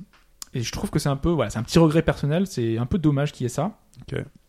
J'ai mis quitte à partir de bas, j'aurais bien aimé qu'on puisse créer sa propre équipe. Là t'es obligé de reprendre une équipe déjà existante, c'est un peu dommage, tu vois, ça aurait pu être le genre de chose, monter une équipe de zéro avec un budget. Tu sais, si le jeu marche, on est parti pour 10 piges, hein.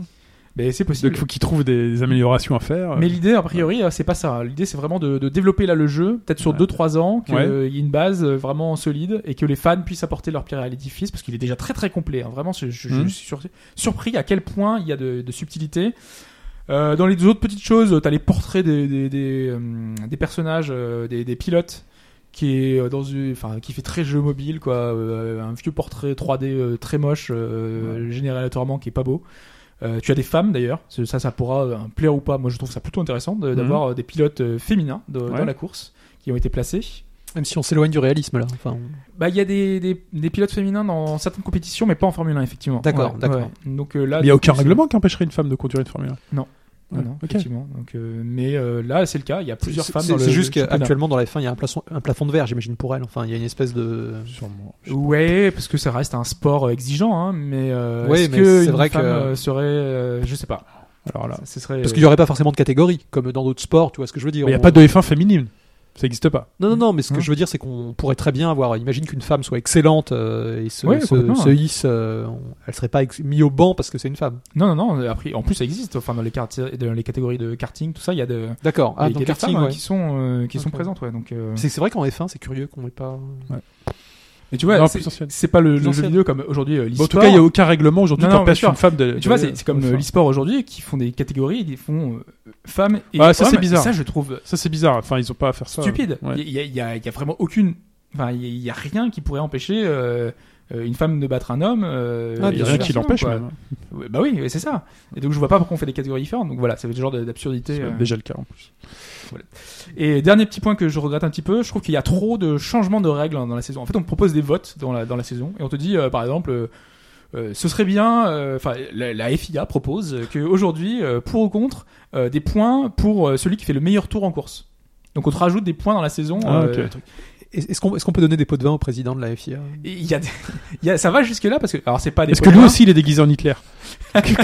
Pardon. Oh exact. Il y a beaucoup d'amateurs dans les jeux vidéo, je trouve. Ça, c'est un truc que je trouve qui manque à Football Manager et enfin qui manque peut-être pas. C'est présent dans certains jeux dérivés de football. C'est que là, par exemple, tu peux investir énormément d'argent sur une pièce mécanique et tu sais que tu peux enfreindre le règlement. Si tu as une pièce qui est trop performante, elle va à l'encontre du règlement, et à la fin de la course, t'as la commission qui vient vérifier ta voiture, et elle regarde si t'as enfreint le règlement, et elle peut des fois passer outre. Enfin, tu peux obtenir le système Volkswagen où tu triches sur les tests. C'est genre le truc que j'ai jamais compris à la F1, faut pas que ta voiture elle soit trop bien. Mais oui, mais c'est vrai, j'ai jamais compris. Équité, en même temps, elle est trop bien ta voiture, hein, c'est pas bah, il y a des limitations comme ça, c'est vrai. Donc il y a des limitations. Et si ton moteur est trop puissant, et ben la commission te retire des points, et donc tu vas être pénalisé de 5 trucs. Par exemple, moi la première pièce que j'ai construite, j'avais pas fait gaffe. Il y avait un risque faible que je sois chopé. Et effectivement, à la fin de la course, je me suis fait choper. Ils considèrent que c'est du dopage en fait presque. C'est presque ça. Okay. Mais la pièce était trop puissante, et vu qu'elle est chopée, après elle est confisquée. Les pilotes peuvent pas se droguer, non. Non, ça va jusque là, non. Mais il y a des petites interactions, il y a des petits events. Par exemple, prendre des amphétamines pour tenir. Il y a un event, c'était il joue trop aux jeux vidéo, il a passé sa soirée aux jeux vidéo, et donc il a un malus de stats. Le gars, il a trop fait la fête, donc il a un malus. Ou t'as un l'inverse, tu vois, le genre de choses. Très bien. Donc c'est vraiment vraiment sympa. Voilà, c'est chouette, quoi. J'y ai joué beaucoup d'heures, je me suis beaucoup amusé, c'est très riche. Il manque peut-être du multi aussi, parce que je sais que certains aiment jouer, mais moi c'est pas très intéressant pour moi. Enfin voilà. Et juste pour la petite anecdote, là cette semaine on a appris qu'un Français serait dans un baquet d'une voiture performante l'année prochaine, qui en tout cas pourrait viser les points. Et quand j'ai appris cette nouvelle là, moi ça m'a donné envie d'y relancer. Et c'est un peu le phénomène que j'ai dans Full Manager souvent quand tu as un événement, tu vois, il y a la Coupe du Monde, l'Euro, la Coupe d'Europe, il y a un événement marquant qui se passe. T'as envie de rejouer à Football Manager, tu vois, t'as un côté, t'es accroché. Et là, ça me donnait envie d'y revenir. Okay. Donc ça veut dire que ça marche. Le Français là qui va en faire, là t'as dit, c'est un mec connu ? C'est Ocon. Non, c'est un jeune. C'est un jeune. Ouais. Qui a 19 ans, qui est champion de GP3 et qui va arriver. Je sais plus sur quel modèle. Enfin, c'est pas non plus chez les grands, hein, les tops, hein, mais c'est. Déjà, il a un volant, ce qui est rare. Bah, il avait déjà un volant là, mais sur le plus mauvais volant, tu veux. Très bien. Au bas gauche droite, premier sur la Formule 1. Peut-être qu'il n'est pas là, il nous aurait donné tous les noms, mais bah oui, c'est sûr. On l'embrasse. Sébastien Ocon, il nous le dira. Ouais. Ah, c'est un nom de champion, ça. Il sera champion. Il est très prometteur, en tout cas. Il sera champion du monde. Et là, il y a ça. Hein. Il y a une replay value sur le long terme parce que tes pilotes, ils déclinent. Ils déclinent au fur et à mesure s'ils sont trop vieux. Et tu peux, t'as un recrutement, t'as comme Football Manager, tu peux recruter des jeunes. Tu envoies tes scouts à l'étranger. Ils ont 17 ans, tu les envoies, tout ça. Voilà. Ok. Lily Allen. On en parlait en début de podcast, c'est... Alors que tout le monde s'en va, hein, ouais, tout le monde est parti. Raph est parti faire pipi, on balance, il entendra ça à l'enregistrement. Il sait pas qu'on l'a balancé. Donc Lily Allen, c'était la question en début de podcast qui portait sur une de ses vidéos YouTube en 2007. C'était YouTube déjà en 2007 ? C'était YouTube, 6 avril 2007. 6 avril 2007, et elle a fait 7 millions de vues, c'est-à-dire un peu moins qu'une vidéo de Cyprien. Elle a fait une vidéo, pourquoi elle a été vue cette vidéo ? Parce qu'elle a fait une publicité pour donc, le WiiWare, une publicité pour World of Warcraft, elle a fait un concert sur Second Life, donc ça c'est mon choix, le WiiWare a été choisi par Sprite, ou alors elle a chanté une chanson en langage de Sims. Voilà, en Simlish, c'est la réponse de Raph. Exactement. On va faire dans l'ordre. Donc on va commencer par le WiiWare. Alors effectivement, tu parlais de la période. Tu dis que c'était un peu dans ces eaux-là, effectivement. Le WiiWare est lancé en mars 2008. Ah. C'est un peu plus tard. Et effectivement. Ouais. Si tard. C'est si tard. Et oui, ça arrive très tard. Comme la guitare. Oui, la sitar. Sitar, c'est la guitare. Merci. Gotcha. Vous n'avez pas vu. Incroyable. Oui, donc le WiiWare est lancé en 2008, donc c'est un peu plus tard, et c'était un peu une critique des indés, et pas que des indés d'ailleurs, un peu de tout le monde, le fait que le WiiWare n'est pas communiqué énormément dessus, il y a eu un manque de soutien vraiment, total, et effectivement ce n'était pas ça. Il n'y a pas eu Lily Allen qui a présenté le projet WiiWare, mais ça aurait peut-être dû être une des solutions apportées. Hein, tant pis Sprite. On avait parlé des pubs de la Wii, ils auraient dû faire la même chose. Sauf WiiWare, c'est vite mort. Hein. Parlons. Non, c'était des petits jeux, mais c'est vite mort. Mais c'était plein de petits jeux, mais ils étaient intéressants. Pas vite, mais disons que ça, on a peu parlé. Ouais. Il y a eu des titres jusqu'à. Non, mais c'est resté longtemps parce que c'était la première fois qu'on avait l'émulation de toutes les consoles sur. Ouais, alors attends, WiiWare, c'était séparé de la Virtual Console. Hein. Oui. Ouais. C'était pas l'eShop. Et la Virtual Console est arrivée différemment. Enfin, je pense que c'est arrivé avant le WiiWare. Le WiiWare, c'était vraiment. Les jeux, des jeux originaux. Il y avait le Star Soldier Air, il y avait le jeu de course futuriste dont il y a eu. Parce que Raph est revenu de son pipi. Ouais. Ah là là là. Ouais. Ah, tu savais pas quoi t'avais balancé si tu savais ce qu'il a raconté juste avant. Ah là, parce que là, on vous le dit, mais il réapparaît avec sa petite voix suave. Ouais, donc il y avait Sonier Air. Non, il était pas là, quoi. Non, je vous ai entendu des toilettes. Hein. Mais les WiiWare, ça a pas disparu si vite. Mais je me rappelle qu'il y a encore Konami qui avait lancé une série des Rebirths où il sortait beaucoup de ces Castlevania Rebirth, Contra Rebirth, jusqu'à tard en fait. Ok, effectivement. Donc non, ce n'était pas le WiiWare. World of Warcraft, c'est la solution que personne n'a pris donc. Ouais. Est-ce que c'était la bonne réponse? Est-ce que vous vous souvenez des pubs de World of Warcraft? Il y avait Van Damme. Il y avait Van Damme, oui. Avec le mouton. Exactement, le sheep. Le sheep, le mouton. Ouais, il y avait Ozzy Osbourne. Ouais. Il y avait Mr. T. Et oui. Ouais, Mr. T, ouais. Il y avait Chuck Norris. Nous en France, on avait Alexandre Astier qui nous faisait la pub. On était en plein Kaamelott, donc il jouait le paladin et c'était une pub qui a beaucoup marché à l'époque. Hein. Donc World of Warcraft, c'était les petites pubs. Et il y avait Lily Allen. La réponse est non. Okay. Donc il y a un vainqueur entre Raph et Shin. Ou Shin et Raph. Ou Shin et Raph. On va passer. Shin et Raph. Raph et Shin. Ouais. Marc et Sophie, tout ça aussi. Oui. Est-ce qu'il s'agissait d'un concert? Max et compagnie. Bon. Pif et la pull. On va tous les faire, c'est ça? Non, pas ouais. Boule et Bill. Il me l'a piqué. Donc Second Life, 800 fans virtuels. Second Life, on est pile dans la période. C'est la période du buzz, 2007. En plus, c'est l'élection. Hein, c'est pour ça que, en plus, vous l'avez évoqué, Sarko, Ségolène et tous les représentants avaient ouvert leur campagne virtuelle pour la campagne. Donc, peut-être qu'ils vont rouvrir. Hein, tu vois, on va peut-être réavoir les primaires sur Second Life. En VR. Ou en VR. Tu vas voir Donald Trump en VR. Incroyable. Pourquoi pas. Donc là, ça va arriver. Et non. Ce n'était pas Second Life. Donc la bonne réponse, c'était donc la chanson en simlish. C'est la première chanson en simlish. Et la dernière. Et non, et pas du tout la dernière, parce qu'en fait Electronic Arts a lancé une espèce de mode avec tout ça. Et par la suite, on a eu Katy Perry, on a eu Black Eyed Peas, on a eu Nelly Furtado qui intégrait des chansons en simlish dans le jeu, mais aussi pour faire la promo, mais aussi dans le jeu. Donc chacun de ces artistes a créé une version simlish de leur chanson. Donc là, c'était Smile. D'ailleurs, on va peut-être écouter un morceau pour voir un petit peu ce que ça donne.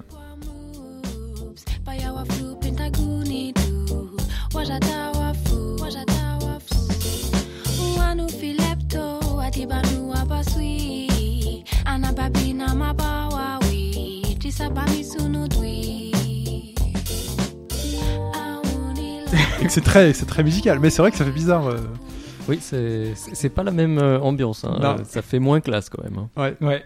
Ouais. En plus, je sais pas comment ils ont géré parce que normalement le simlish à la base, ça devait être basé sur des langues réelles. Je veux un album complet de ce truc-là pour mettre en soirée. Tu sais, comme ça, t'as pas besoin de consulter les paroles. Non. Tu sais, t'as que des gens qui font Banabayo, Waya. Tu vois, tu fais une soirée chez toi et tout comme ça, et t'as que des gens, et que des tubes connus, tu vois. Que des trucs genre du moment. Mais c'est bizarre si je reconnais pas. Bah, tu connais pas. Bazou, bazou, bada. C'est okay. Cool, en vrai. Ouais, là, c'est cool.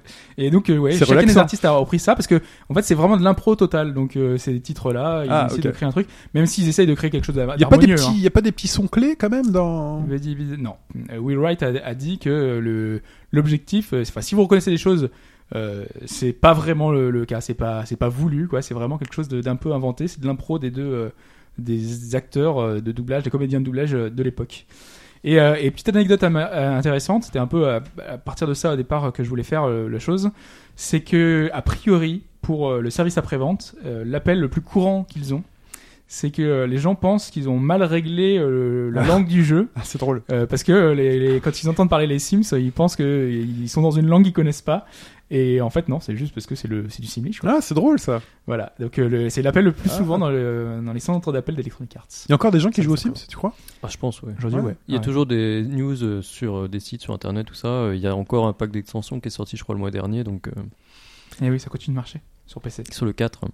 C'est pas devenu un free-to-play, justement, où tu dois payer pour avoir des objets, machin, là ? Tu payes pour les extensions. Tu payes pour les extensions, ok. Le plus musical, le petit quiz musical de fin de podcast, eh bien, la semaine dernière, on vous avait diffusé ça.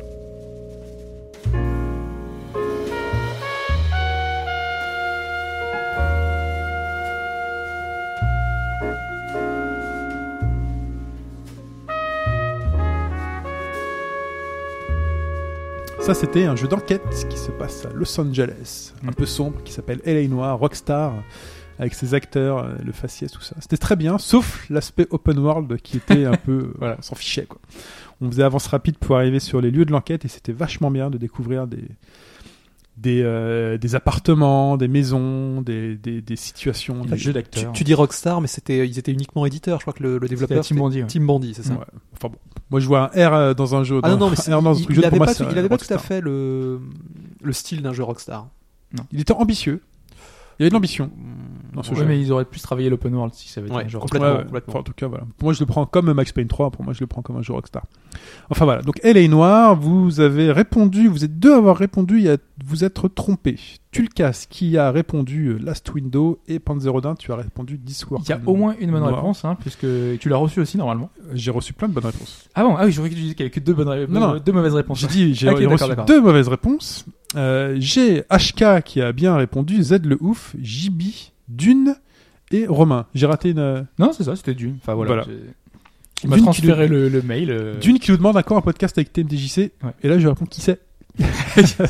L'une des réponses fausses, c'était tu disais Discworld noir. Ouais, c'est ça. Ok, mais ils sont même les réponses fausses, ils sont bien parce que les deux c'était des polars. Ok. Et donc ils sont bien dans le ton, mais la musique fait très polar effectivement. Voilà. Donc JB 2 points. C'est ta deuxième réponse d'affilée depuis la semaine dernière. Les autres, vous avez 1 point. Félicitations. Le but, c'est d'arriver à 4. 4 à la suite. Donc généralement, Hobbs, il met un truc dur quand tu en as à 3 points. Voilà, l'extrait sonore de cette semaine, c'est ça.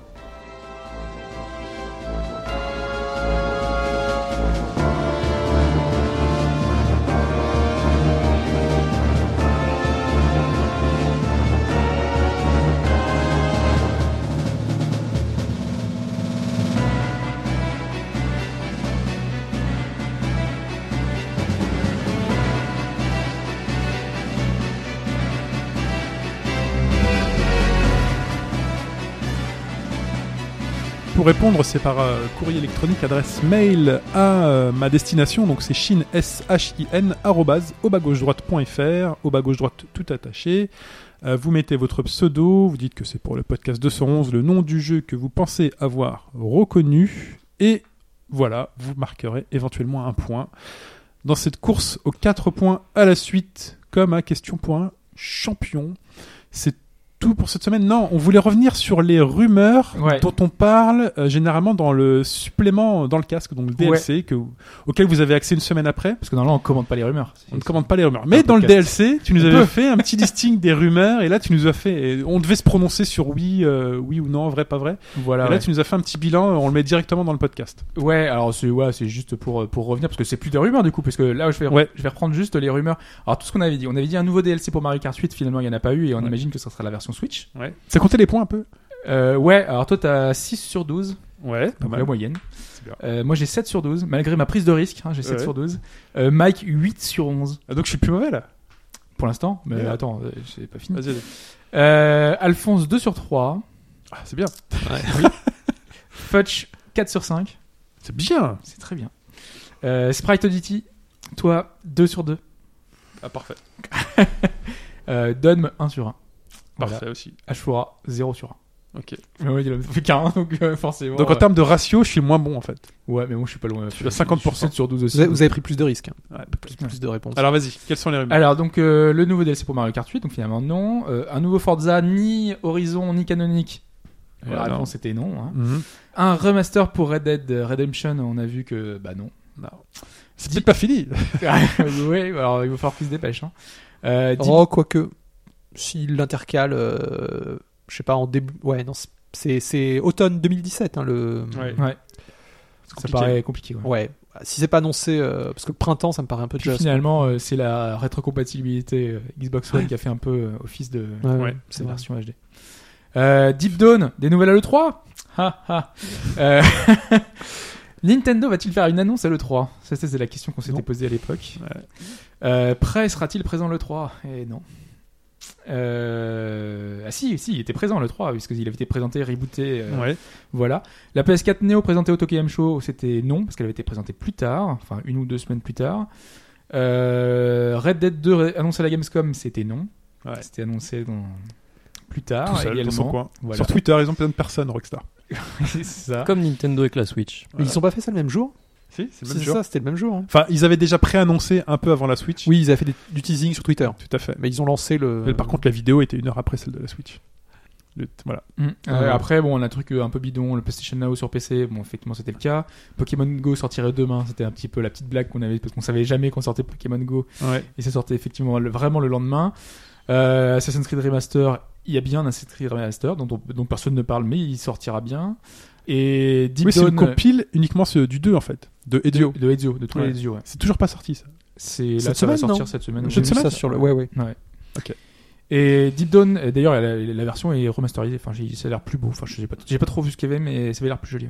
Et Deep Down de retour en septembre. C'est notre ligne gag, hein, Deep Down. Hein. Ouais. De retour en septembre, non plus. Voilà, toujours pas là. Voilà. Et en cours, donc, qu'est-ce qu'on a ? On a, donc, pour ceux qui n'ont jamais écouté, hein, un personnage féminin pour GTA 6. Celle-là, on aura la réponse dans 3 ans. On sera même plus là, les mecs. C'est dans 10 ans, peut-être. La NX compatible VR au lancement, on sait jamais, peut-être, surprise, vu qu'on sait rien. Ouais, on pourrait mettre la console dans un casque. Il y a quand même très peu de chance. Il y a très peu de chance. Attends, imagine, ils sortent un casque et ça fait switch comme ça.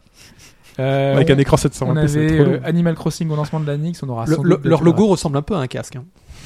Ouais, imagine peut-être y voir un... ouais, c'est ça la grosse surprise. Mais avec les yeux pas en face. Le Game Changer. Ouais, ça...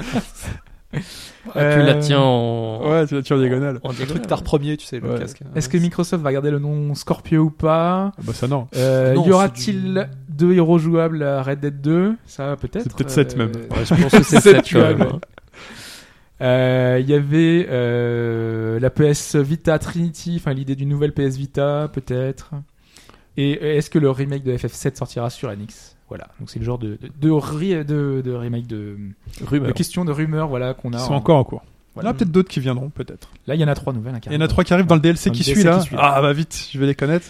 Donc, on clôt ce podcast. On se dit au revoir. On se dit à la semaine prochaine. C'est rapport au PlayStation Experience qui arrive bientôt. Et on a annoncé que le Japon produirait de nouvelles licences, de nouvelles IP. Donc, j'ai des propositions. Alors, pour rappel, le DLC, vous en faites pas. Vous allez tous l'écouter, c'est gratuit. Il sera dispo juste avec une semaine de décalage. Dans une semaine, voilà. Si vous participez généreusement au Patreon, à partir d'€1, le Patreon. 2€. Non, mais c'est pour le DLC, c'est quand même $4. Donc $4, 3€ et 3€. Vous pouvez l'avoir tout de suite, mais c'est pas juste pour le DLC, c'est pour l'aventure au bas gauche droite au global et tous les podcasts que vous avez là. On se retrouve donc la semaine prochaine. Merci Hobbs, merci Sprite et merci Raph. Merci Gilles, à bientôt. Merci tout le monde. Nous on enchaîne sur le DLC, on vous fait des bisous. Bye bye. On se retrouve sur bas-gauche-droite.fr, le Facebook, YouTube, le Twitter @hbgdfr, tout ça. Merci pour les 5 étoiles mises cette semaine à je ne sais pas qui parce qu'il n'y a pas son nom. OK, mais merci. Mais merci quand même. Oui, les 5 étoiles. Tu te reconnaîtras toi qui as mis 5 étoiles sur iTunes. Et dis-nous si vous avez un iPhone ou autre et que vous écoutez les podcasts là-dessus, mettez 5 étoiles sur iTunes. Très bien. À bientôt les gars. Ciao. Salut.